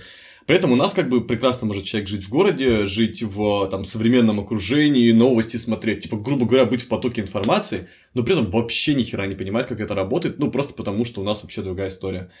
А, то, чтобы, типа, пойти в суд, что-то сделать, нет. Все, что, что сделает русский человек? Пойдет писать Путину письмо. как будто только это и работает. Вот, а у них нет, у них как бы мы должны там, там типа, документацию составлять. У нас как бы человек, и когда на документ смотрит, у него паника охватывает, у него сразу сердце колотится, боже мой, документ, боже, нет, нет, я Кстати, это классная идея, получается, они взаимодействуют с окружающим миром для того, чтобы этот окружающий мир им в чем-то помог, в том числе, чтобы вот, например, защищать свои земли или угу. еще что-то. Ну, они плюс еще не проходили а, вот эту огромную идею того, что ты должен помогать э, стране, державе, родине и прочей а, ну хуйни. Ну, Вот, а они, в принципе, такие, типа, какая, блядь, держава родина? У нас здесь своя земля, а пошли все остальные нахуй, вот. Что, в принципе, как бы нормально. А их пытались сделать э, христианами. Да, да, конечно. Ну, в смысле, все индейцы вообще через это прошли. И практически это основная причина того, почему все одеты. А, то есть, все, я думаю, практически, либо все, либо практически все контактные индейцы прошли через христианские миссии. А это до сих пор происходит или когда это закончилось? Нет, до сих пор происходит. А, везде по-разному, но не, где-то сильно, где-то прям в одном поселке могут сразу три церкви стоять, типа евангелисты, адвентисты и эти, ну, какие-нибудь там, не знаю, католики обычные. Вот это в одном, в одном видел реально три церкви. Я вот честно не понимаю, я вот сколько в этой теме плюс-минус разбирался mm-hmm. с тем, что их пытаются сделать крестьянами, я не понимаю, зачем, какая цель. Для чего а, это нужно? Я могу сказать просто частный пример, например. То есть э, в Штатах как-то работает. Э, первыми вообще главными идеологами были там американцы, я думаю. А, потому что, ну, испанцы они тоже верующие. Вот. Ну, доп... не, ладно, первыми, конечно, были конкистадоры и прочая тема. Вот. Ну, допустим, уже в современном мире, когда это какой-то смысл обретало, кроме иде- идеологии. А, американцы, американская церковь а, придумывают себе такой вот а, бизнес, ну, не бизнес-формат, да, а некоторый такой формат. А мы берем наших миссионеров, отправляем их в джунгли, и они христианизируют индейцев. За это они как бы делают кампанию рекламную и собирают на это, поднимают денег. То есть, ну, у них как бы фандрайзинг получается. Ну, все же такие организации живут фандрайзингом. Вот. У нас просто в России так не привыкли делать, а в принципе, как бы, ну, как бы, грубо говоря, фонд дикой природы помогает животным. Чем он живет фандрайзингом? Ну, а еще тем, что дает лизинг э, ну, денег, денег компаниям, но это другая история. Но в основном зарабатывают деньги тем, что людям рассказывают. У них рекламная кампания. Фонд дикой природы, помогите панде, да? А с э, церковью такая же история. Плюс Америка очень религиозная страна, особенно в то время была. Угу. Вот, с Россией с этим вообще даже не сравнится. То есть Советский Союз, ну, а, особенно Советский Союз. До сих пор Америка религиозная очень. И церкви легко было поднимать деньги. Люди такие, вот бедные, там дикари живут плохо и дают деньги. И церковь зарабатывает на этом хорошо. Плюс работает, э, христианизирует людей. А, у церкви были партнерки, например? А, в Эквадоре хорошая история, что церковь запартнерилась с нефтяниками, у нефтяников была задача освоить регион, и поэтому они давали церкви всякие средства, деньги, самолеты, вообще все, все то, что позволило бы христианизировать индейцев в Уране и переселить их. Вот, и у христиан вообще было супер, типа, до хера личных самолетов, короче, они под них специально вырубали тропы в джунглях, вообще, вот, кайф. То есть ответом являются деньги. Ну, это сложная история, знаешь. Я бы не сказал, что прям деньги, но просто, типа, наш образ жизни. То есть не к тому, что, типа, церковь говорит, сейчас мы на индейцах заработаем. Не, ну они такие, типа, о, отличная идея, пойдем христианизировать индейцев, поднимем на это денег, еще и заработаем, все такое, и весело поживем, как бы. Вот. Люди, которые туда приезжали, э, очень часто к индейцам, они были скорее, знаешь, не совсем ебанутыми миссионерами, а скорее люди, которые желали что-то изучить. Плюс а, все первые миссионеры, которых отправляли, они обязательно были с лингвистическим образованием. А, и на самом деле весь прикол в том, что вся, ну, индейцев же не было никакой письменности, ясен пень. Ни, ни у кого в таких племенах нет письменности никогда. Тоже как, как чисто придумано один или два раза в мире. Всего, и вся наша письменность, это все имеет просто один корень, там, между речи и так далее. А, у них, конечно, такого не было. И они, им приходилось придумывать латиницей им письменность. И основная задача была такая. А, миссионер-лингвист должен изучить их язык а, и записать а, Библию на их языке. До Библии не все доходили, но для начала все изучали языки, и многие на самом деле на этом уровне и сливались. Многие до сих пор изучают язык, чтобы записать Библию, вот, это до сих пор существует. Ну и такие, ну, эм, говорит, это вообще не наша проблема. Я, говорит, не очень религиозный, Библию писать не хочу, А, но просто я им говорю, что изучение языка займет всю мою жизнь. Потому что я, по сути, миссионер, типа, работаю миссионером, изучаю язык. Вот. А, есть, на самом деле, в Америке один большой университет, один, называется SIL, Summer Institute of Linguistics. И он практически главный ответственный за всех тех миссионеров, которые от Америки были в джунглях. Практически любая история с каким-то племенем миссионерами – это выпускники этого универа. Вот, они прям реально огромный поток людей отправлял туда. Ну, плюс есть, сейчас есть еще и э, латиноамериканская церковь. Латинская Америка тоже очень религиозная, вся, еще, ну, сейчас еще, еще хуже, чем Штаты, например, потому что они там чуть менее образованы, и у них, конечно, религия занимает огромное место. То же самое церковь живет на пожертвования, у церкви социальные программы для индейцев, для всех, кто хочет. Единственное, что они чутка, наверное, сейчас по лайтове, то есть они сильно давят на индейцев в церкви. Ну, плюс индейцы еще резко все начинают отказываться от этой истории. Вот, кто-то да, кто-то нет, ну, по-разному. Некоторые целые общины, типа, нахер церковь.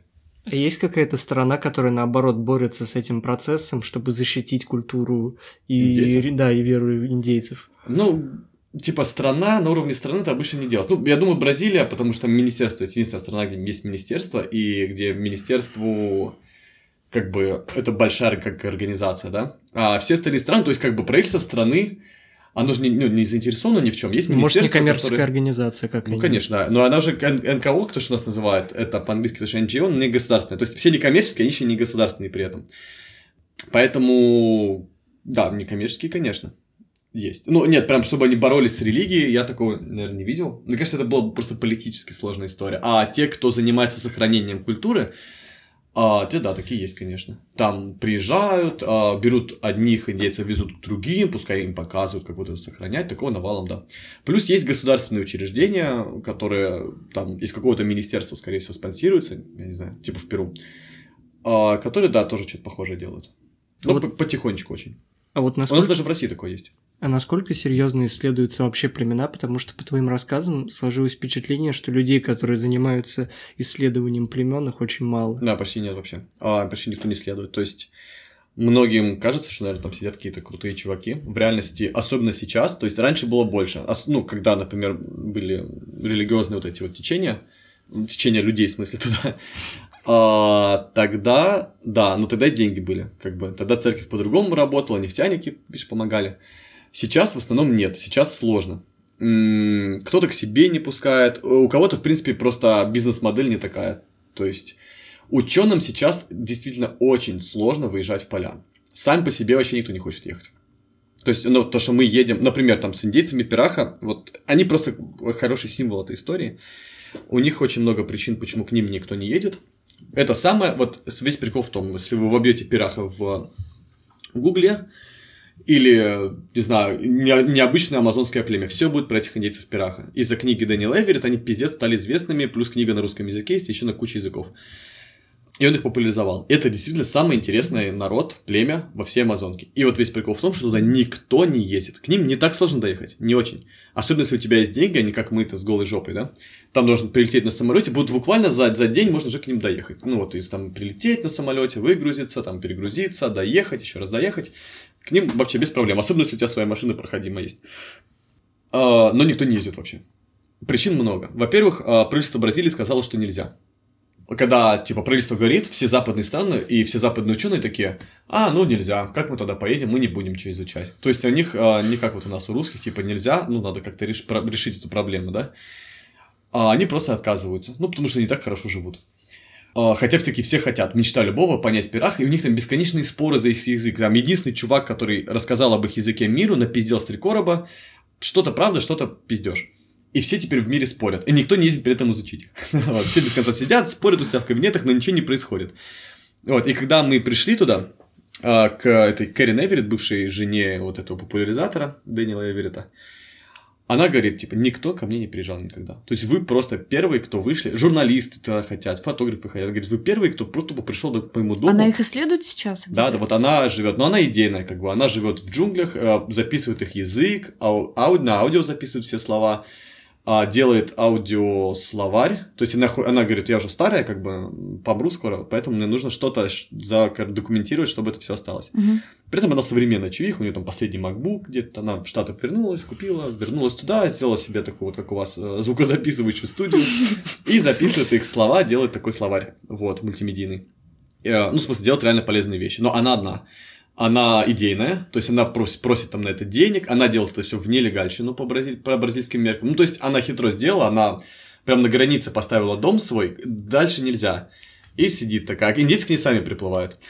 Вот, и когда к ней приходят бразильские... Там, а Бразилия это полицейская тяжелая страна, я ненавижу Бразилию, это еще хуже, чем Россия. А, не, Россию я люблю, но страну любовью как бы. Вот. А Бразилия действительно тяжелая, и в нее, например, основную функцию правоохранительных органов выполняет военная полиция, которая не церемонится с тобой вообще. То есть, вот это их классическая история, что-то происходит, они приходят к тебе домой, кладут всех, блядь, на, на, лицом на землю, а потом такие, а, ну ладно. Вот, то есть, если у нас это, знаешь, сразу, когда это происходит, это какой-то медиаповод что-то рассказать, кому-то, а, типа, правозащитнику в очередной раз пришли. Так правозащитнику приходит, и никто даже не выебывается, то есть, они, они вообще хуй, там охеревшие, конечно. То есть, там э, правозащитницу убили полицейскими пулями, и вообще никто не вякнул, вот. То есть, типа, ты не замочить какую-то правозащитницу, все такие, ну, вот, ничего не происходит. И так постоянно случается. И, короче, вот она так живет, постоянно с ними проблемы, говорит, вот типа раз в год вокруг меня собираются вооруженные мужики, короче, и такие либо кладут башкой в пол, либо просто орут на нее. Она такая, а я ничего не нарушаю. Я тут просто живу. Им не нравится, из-за индейцев приколись. И вот она вот так вот живет. Но никто, не все хотят. То есть во многим, многим сложно просто это сделать. Им легче по учебникам работать и так далее, поэтому полевых все меньше и меньше становится. Журналисты тоже ленивые, пиздец.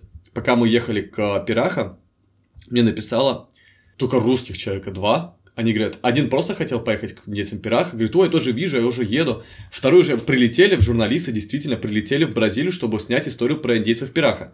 Я подумал, если мне тут в течение там месяца пишут двое, сколько тут вообще было, а, русских только, да? А сколько тут иностранцев, которые приехали их снимать? И я думал, сейчас я приеду, и там, блядь, по журналисту на каждый день.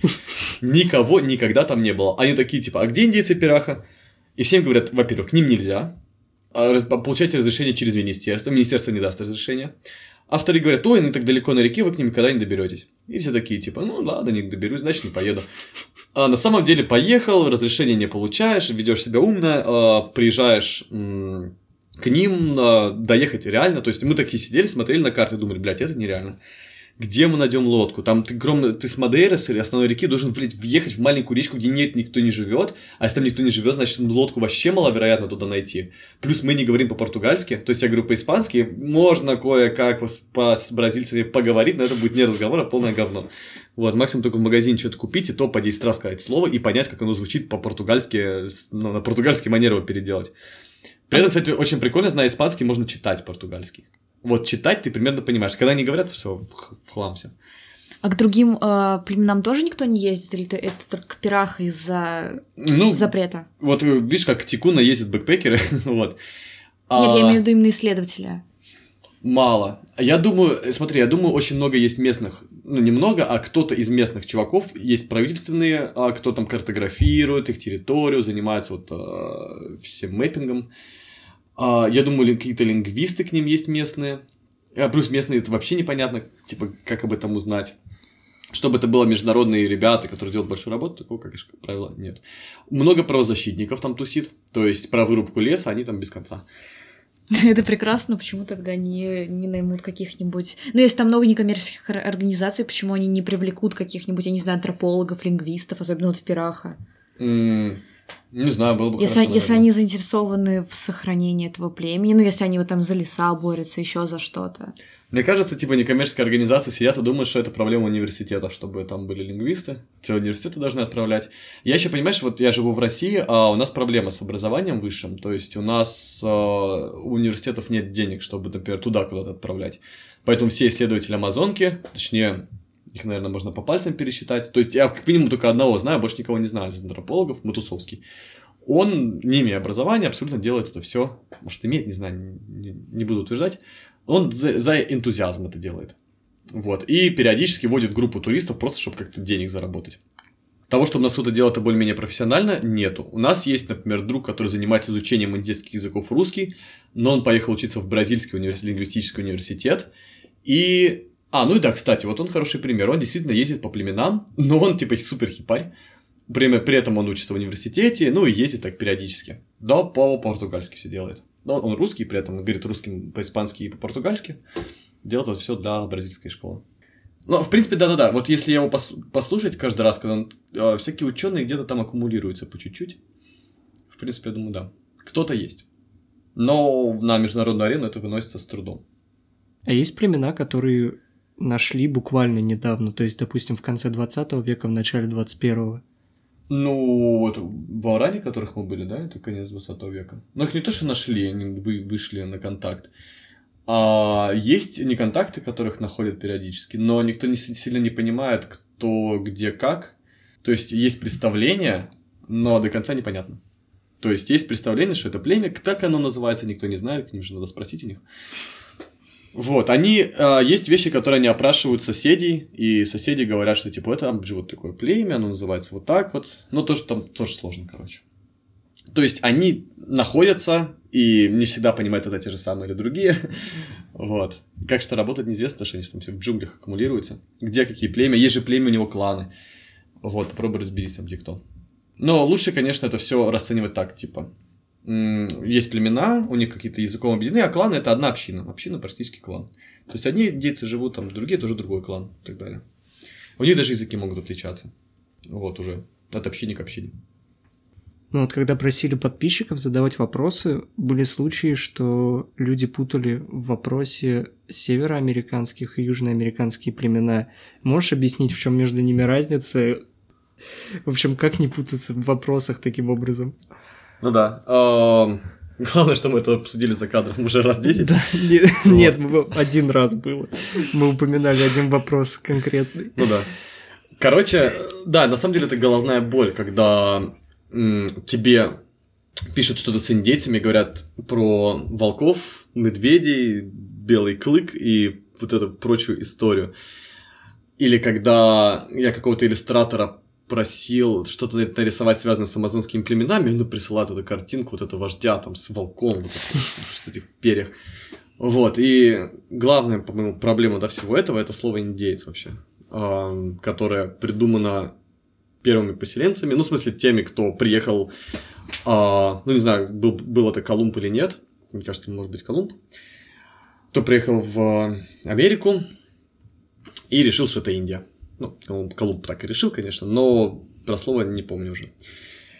И, конечно, все потом начали называть, ну, Индиан, то есть это было просто, или инду. То есть э, у нас проблема русского языка в том, что индус и индейец два разных слова, хотя в мире это одно слово. Э, а мы просто как бы уже, когда брали эти слова, мы одно вот так транскрибировали, другое вот так транскрибировали. Вот, и в этом, типа, весь прикол.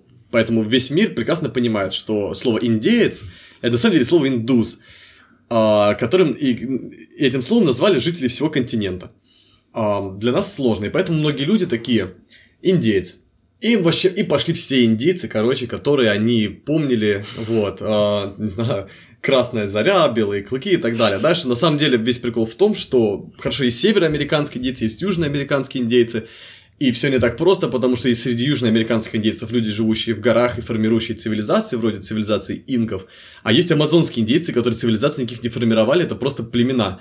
И это все равно, что приедет сюда индеец, и для него все жители э, Евразии будут, блин, а, не знаю, типа русскими, да? То есть, и он приедет в Китай, такой русский, приедет в Россию русский, приходит там к англичанину русский, а, приедет к арабу, говорит русский. Вот, и ты такой говоришь, да не-не, ну это же китайец, ну какой он русский?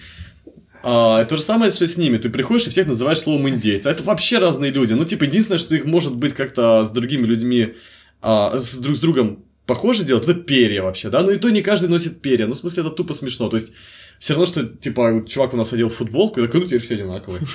Все русские. Да-да-да, все, все носят футболки. Ну, или какие-нибудь там цветастые наряды, да, раньше там были какие-то королевские наряды в мантиях и так далее. Тут еще китайцы носили императоры мантии, там, европейцы носили мантии, что, не одинаковые, что ли?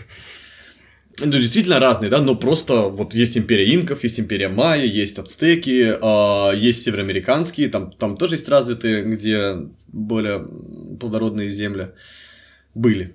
И, конечно, ну, тупо называть индейцами всех подряд сложно. Поэтому, конечно, мы стараемся называть их амазонскими племенами, чтобы все про амазонку, но средний человек тупо вообще не различает. То есть, как, каждый раз, когда я говорю про индейцев, они такие, о, я тут в Перу был у таких...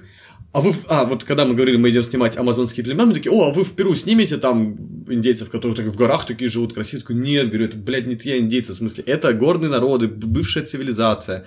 Вот, ты не можешь снимать их и племена. Это все равно, что, типа, пойти снимать там, ну, не знаю, на, типа, про племена в России, да, и, например, снять там про русских только. То есть, в нас в России есть там русские, да, есть малые народы.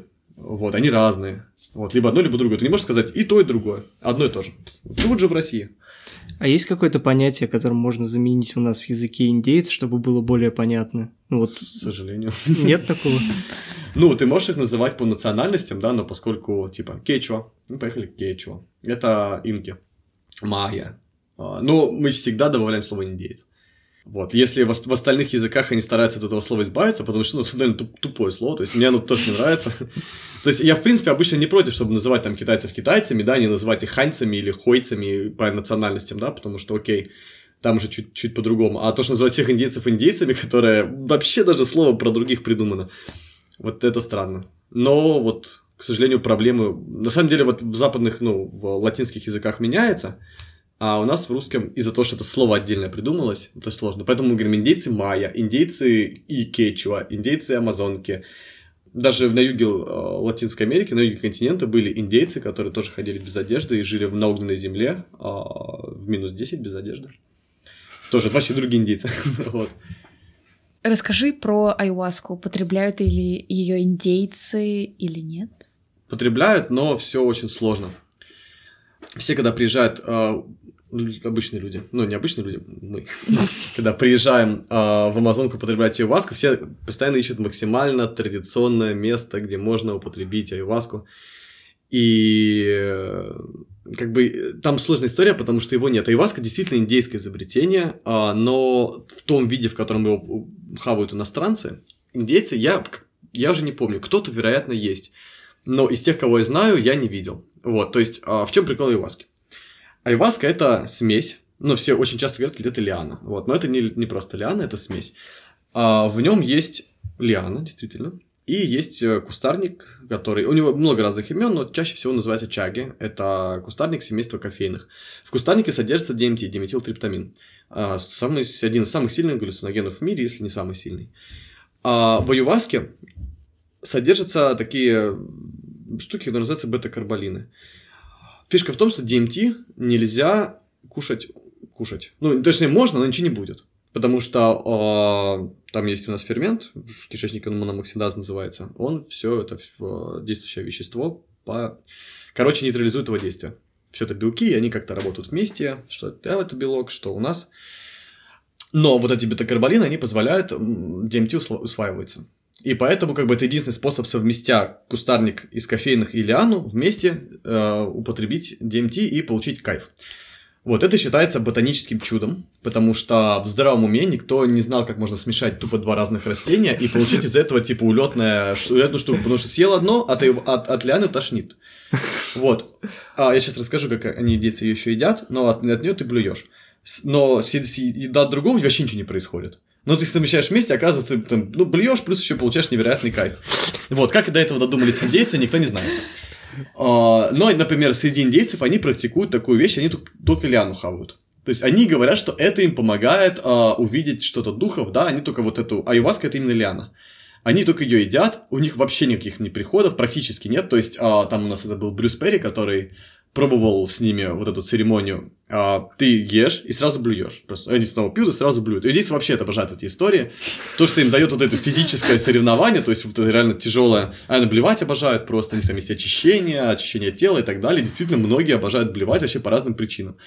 Вот, что-нибудь схавать и блевать от этого, я не знаю, как-то, насколько, почему они так считают, но так, такого много. И с этой штукой тоже. Они всем сидят, все общины, и фигачат, и тошнят, и фигачат, и тошнят. Этот чувак тоже такой сидел, уже в конце изнемогал, такой, ну все, сейчас я лягу, должен видеть видение. И просто уснул, вот.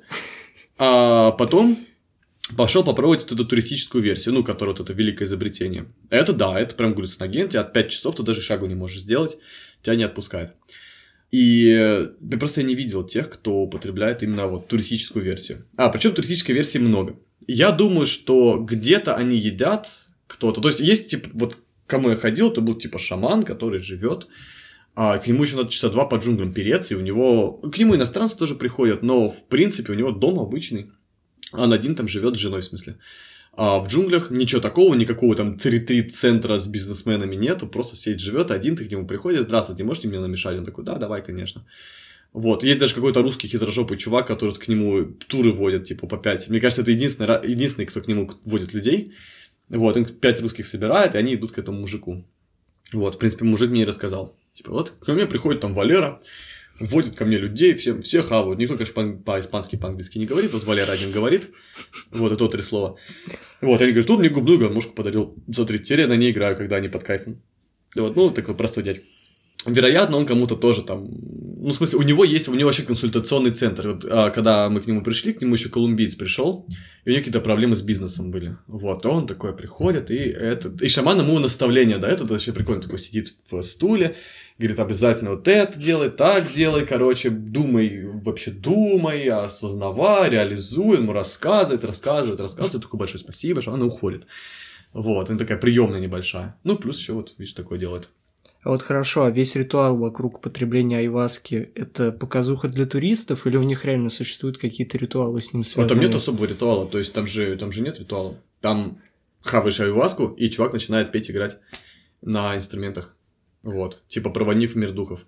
Я думаю, в принципе, так и делается. Ну, так гораздо приятнее, по крайней мере. По крайней мере, есть какой-то а, вот этот огонек, за который ты цепляешься, и он типа настроение всем задает.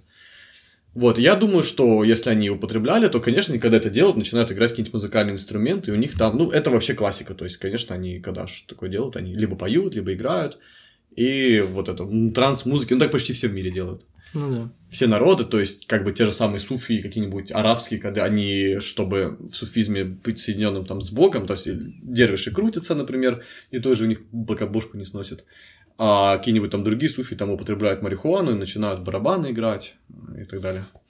Вот, ну, это типа классика вообще, такой вход в трансовое состояние. С веществами или нет. То есть просто, просто упороться и сидеть, так, конечно, никто не делает. В принципе, в мире. Я предлагаю перейти к впечатлениям и предлагаю начать с такого вопроса. Что тебе ярче всего, какое событие, случай запомнился прямо лучше всего из всего путешествия? Сложно, ну, сложно, потому что я уже так тебе не скажу. А, просто у меня есть вот эта единственная история, ну, не единственная, а главная история, которую я всем рассказываю. И именно потому, что я же раз сто ее рассказал, она, конечно, как бы главная, да, когда мы приехали в Венесуэлу, не смогли выбраться из джунглей, и нас взяли военные, мы у них там месяц же сидели в таком военном плену. Это, конечно, самое яркое. Это, в принципе, то, после чего мы подумали, что мы... С одной стороны, ты никогда не захочешь больше возвращаться в джунгли, тебя реально заебало. А с другой стороны, такой говоришь, я, конечно, никогда не... Ну, не было приключений больше, чем это. И это такой, рано или поздно возвращаешься. Ну, потому что это было прям вообще, типа, нечто. То есть, ты возвращаешься от индейцев, да? А мы возвращались от Яномами, которые там в предпоследний день, у них умер там кто-то от аппендицита. У них каждый день кто-то умирал. Там вообще тяжелая очень история. И в пос... предпоследний день они устроили ритуал, э, когда оплакивание, когда они, у них кто-то умирает, они, они его съедают, то есть они там его сжигают, в, так, в такого некоторого рода смеси, и потом в супчик э, делают и в суп все вместе пьют. Вот, это называется эндоканнибализм. И в этот момент они типа все резко плачут, они собираются в хижине, и как по щелчку они начинают рыдать. Вот, они рыдают, рыдают, рыдают, по щелчку это выключается. Ну, прикольно, они такие сидят, они, они, они действительно были голые такие, в повязочках кое-кто, и с луками такие сидят на луках, как в фильме прям. Они, конечно, выглядели очень круто.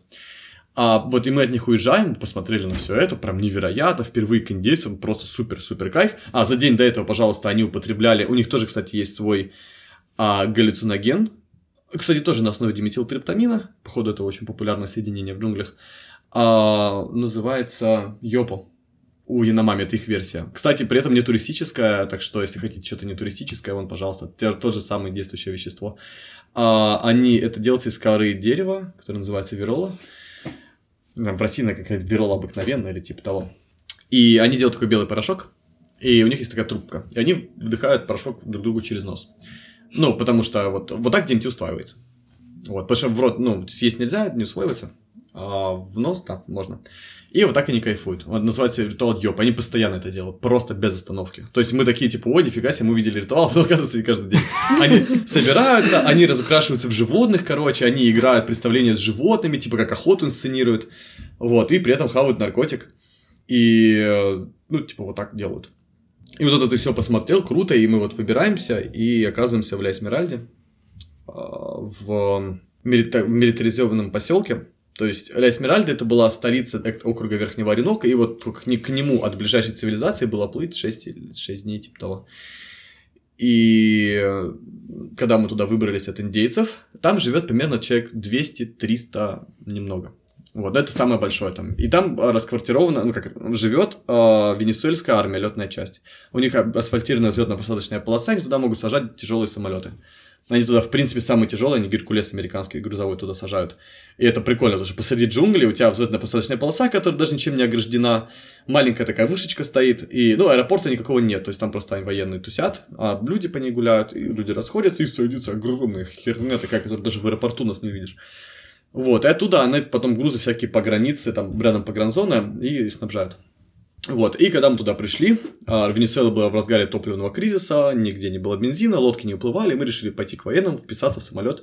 И тут военные у нас такие, типа, опа, а что тут делаете? А вы знаете, что сюда нельзя. Ну и все, и там началась, начались терки. Долгая история, ее можно, конечно, красиво рассказать, просто долго. А, у меня вон в Ютубе есть а, выпуск «Времени охуительных историй», я там прям, прям целый час ее рассказываю, только ее.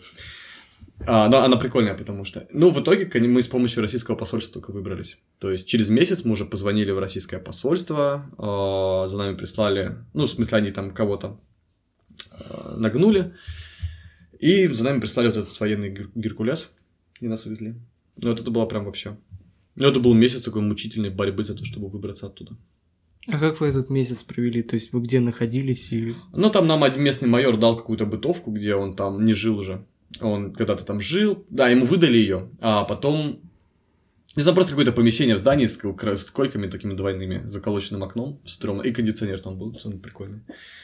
А, там просто электричество от дизельного генератора, а это было, дизельный генератор работал только 4 часа в день, 2 часа днем, 2 часа ночью. И постоянно его время работы уменьшалось по мере того, как а, топливо заканчивалось. Вот. А поскольку был кризис, нового не подвозили, и мы как раз, наверное, уехали, и как раз там тогда вообще закончились все кондиционеры.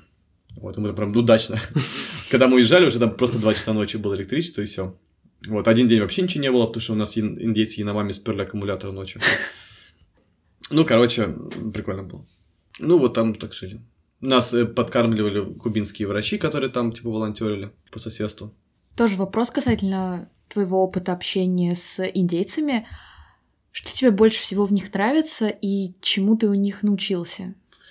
Ой, сложно, потому что все очень, очень составное. Знаешь, мне больше всего нравится, и, может быть, этому я и научился, что они как все люди. Ну, то есть, э, что самое прикольное про индейцев, они вот ведут себя, их интересы, их там времяпрепровождение, досуг, все в принципе как у любого другого человека. То есть они вот реально точно такие же, ни хуже, ни лучше, ни какие там, ну, ни, ни дичее, ничего. Вот, типа, знаешь, как ребенка на черепахе катать, типа, что привел первому русскому в голову? Ну, конечно, блядь, посадить, блядь, типа, кататься на большой черепахе. Ну, индейцы тоже самое приходит в голову. Вот. Что самое прикольное, что они очень-очень э, такие, ну, типа, обычные. Мне очень понравилась некоторая такая параллельная вселенная, то есть, типа, это действительно такое наше магическое место, где, типа, люди верят в духов и, и инсценируют эти сцены, и ты видишь, как это вроде нереально, а вроде и реально. Тоже мне очень нравится. И самосознание мне, как бы, это одно из чего-то важного, что я хотел бы а, чтобы там люди в России, да, ну, вот, которые к нам на выставку придут, которую мы организуем, 6 июня открываем выставку про амазонские племена. Короче, если туда придут кто-нибудь из русских, а, придут куда? Кто еще придут? Вот. А мне очень хочется показать, что как бы у них можно учиться некоторому самосознанию. То есть, если у тебя есть, типа, земля, права, идеи, да, чтобы ты за них боролся, а не просто тупо следовал тому, что тебе говорят.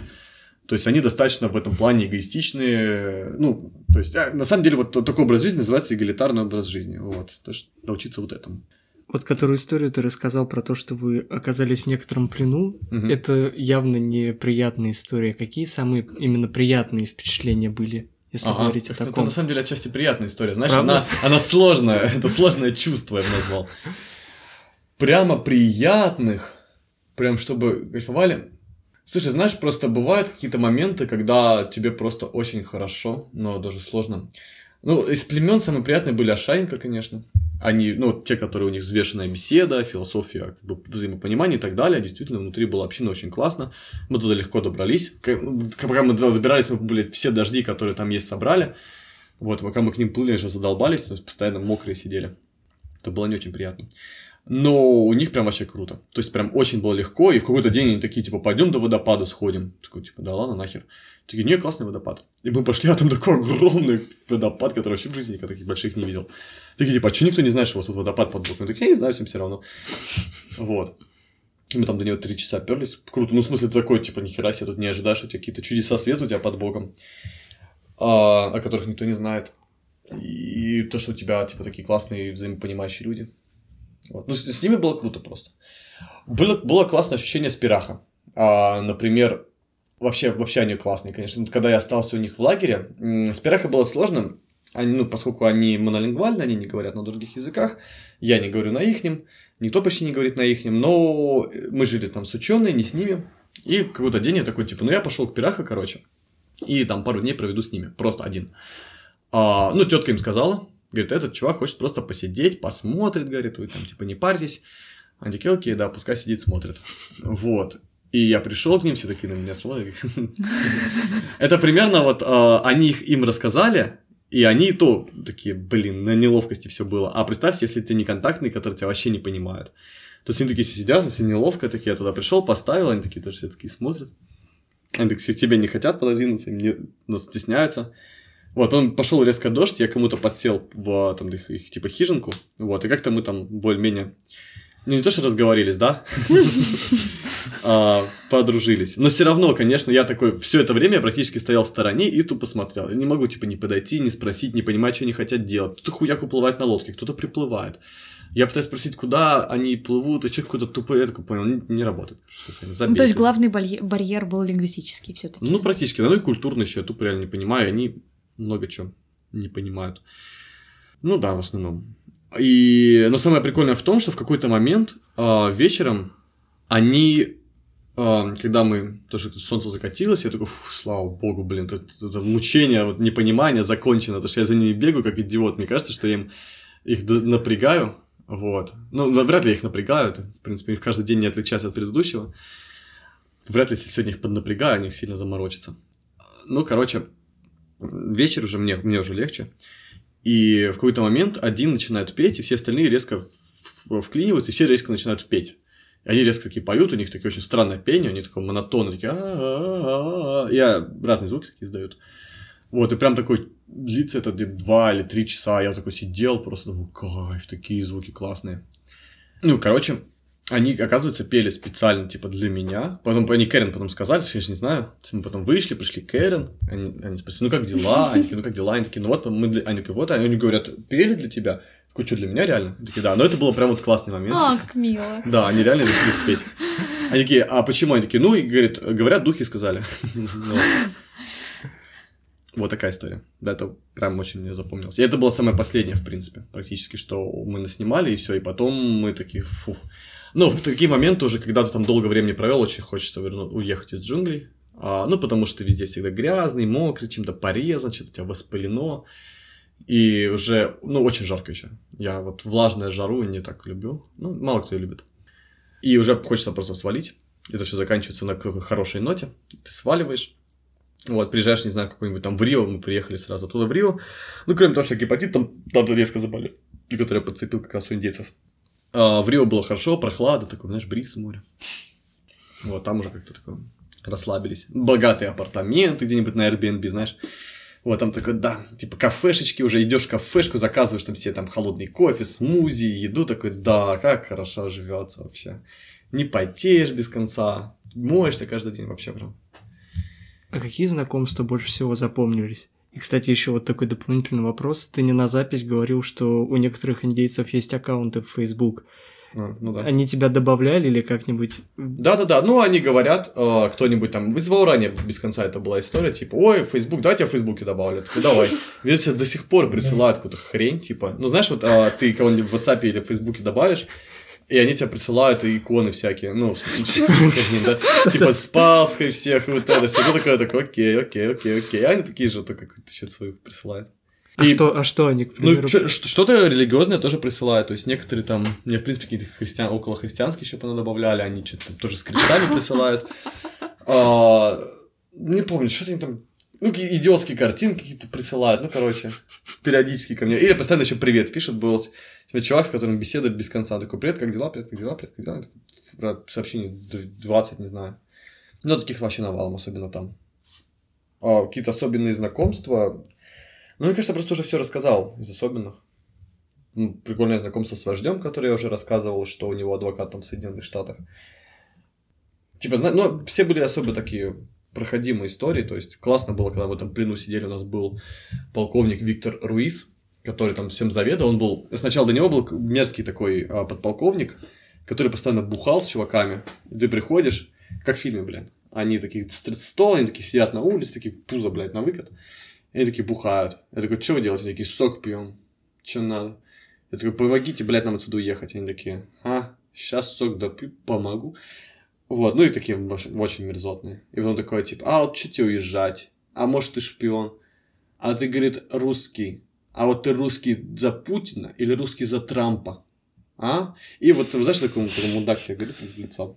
А вместо него резко приезжает э, его там, смена у них по две недели и его сменяет такой статный полковник Виктор Руис, который служил в авиации, такой он седой, очень такой мужчина, прям даже мои мечты. Вот. Высокий, статный, ты к нему приходишь, он такой, здравствуйте, ребята. Мне очень жалко, что вы оказались в этом положении. С чем я могу вам помочь? Хотите ли кофе? Сейчас вам принесут кофе. Кофе, пожалуйста. А может сигаретку? Хорошо, сигаретка. Сигаретка, пожалуйста. Они такие приносят, вот вам сигаретки, вот вам кофе. Вот, мне очень грустно, мне вот, э, и начинает рассказывать, и ты понимаешь, и мы о нем про геноцид армян с ним поговорили, про вообще всю международную политику, и ты такой, нифига себе. Вот, ты просто с ним сидишь, он такой очень вежливый, вежливый, вежливый, общаешься, классное знакомство. Он такой просто непростой, понятное дело, не зря полковник, но вообще очень круто. Хотя и не выпускал нас. Кстати говоря, племена вообще что-нибудь слышали про Россию? Ну вот внутри племен, когда ты говоришь, что я из России. Э, Это им вообще информация что-то дает? Они такие, да, Путин. Да, есть какие-то. Я думаю, кто-то есть из них. Ну, то есть, это как повезет. Можно наткнуться на того, кто знает какую-то риторику. Ну, то есть, например, в Латинской Америке Russia Today или Спутник в принципе делают какую-то левую пропаганду. Ну, они выступают больше с этой стороны. То есть, как бы, вот правительство прижимает народы. Там они такое рассказывают, потому что там правительство проамериканское, например, да. И всякие леваки латиноамериканские действительно считают, вообще очень многие люди почему-то уверены, что у нас коммунизм. Вот. Я вообще просто хреняю. Ну, или они такие, ну да, хорошо, демократия, но все равно социально. Ну, ну, в некоторой степени, но все равно все сложно.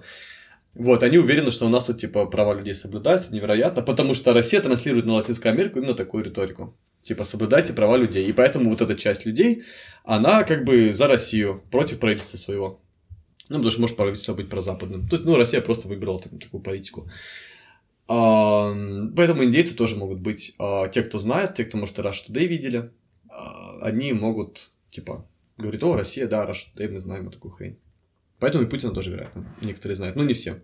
Когда мы приехали к Пираха, там Кэрен, они спросили у Кэрен, типа, а из каких они джунглей? Говорят, из американских джунглей или из наших джунглей? Она такая, они говорят, из русских джунглей. Это, говорит, далеко, там холодно из холодных русских джунглей. Мне вот очень интересно реально, как вы в принципе жили в племенах, как между ними путешествовали, как выглядел ваш быт. Ну, сначала мы, у нас, мы совершали ошибки. А в первый раз мы взяли очень мало еды, и ту, которую надо готовить долго, типа фасоли, которую надо разваривать, или риса, который нужно варить. А, и мы, когда на лодке оказались, там было неделю плыть, мы такие, что с этим делать? Но мы нашли там выход, мы купили тунца, короче, консервированного. А в Латинской Америке очень много консервированного тунца. А, и он стоит по доллару за банку всегда. Классика вообще цены. Ну, где-то подороже. В Эквадоре особенно деш- дешев. И у нас были вот эти лепешки из маниока, которые они делали, вот эти касаби. И мы тунца на лепешку, это прям очень всегда такая классическая история. Но она, эта лепешка тебя не накармливает нифига. И поэтому тебе нужно очень много. То есть мы сначала вообще, как это у нас было, то ли одна, то ли две банки тунца на день, или вообще, может быть, две на двоих. Ну, короче, мы очень мало ели. А, мы взяли сначала воду, А потом, короче, она быстро закончилась, пока мы в лодке плыли, и индейцы вас растащили все остальное. А потом мы такие, блин, а что вы взяли нашу воду, чем мы будем пить? Они такие, так из реки пейте. А мы плывем по огромной реке, такой с мутными водами. И они все из реки пьют, ну и мы тоже в итоге что, пили из реки. Это как из Амазонки. Оренок – это вторая по величине река. Это все равно, что ты из Амазонки пьешь, как бы. Вот. И когда ты видишь воду из Амазонки, ты сразу поймешь, что не захочется пить просто так. Она такая грязная, мутная, с песочком. Вот, еще хрен знает с чем. А когда мы с американцами на корабле плыли, там по Амазонке типа корабли такие плавают, американцы не хотели душ, а там душ а, из амазонской воды. Ну, потому что, блядь, ну, что, типа, специально воду тащить для душа.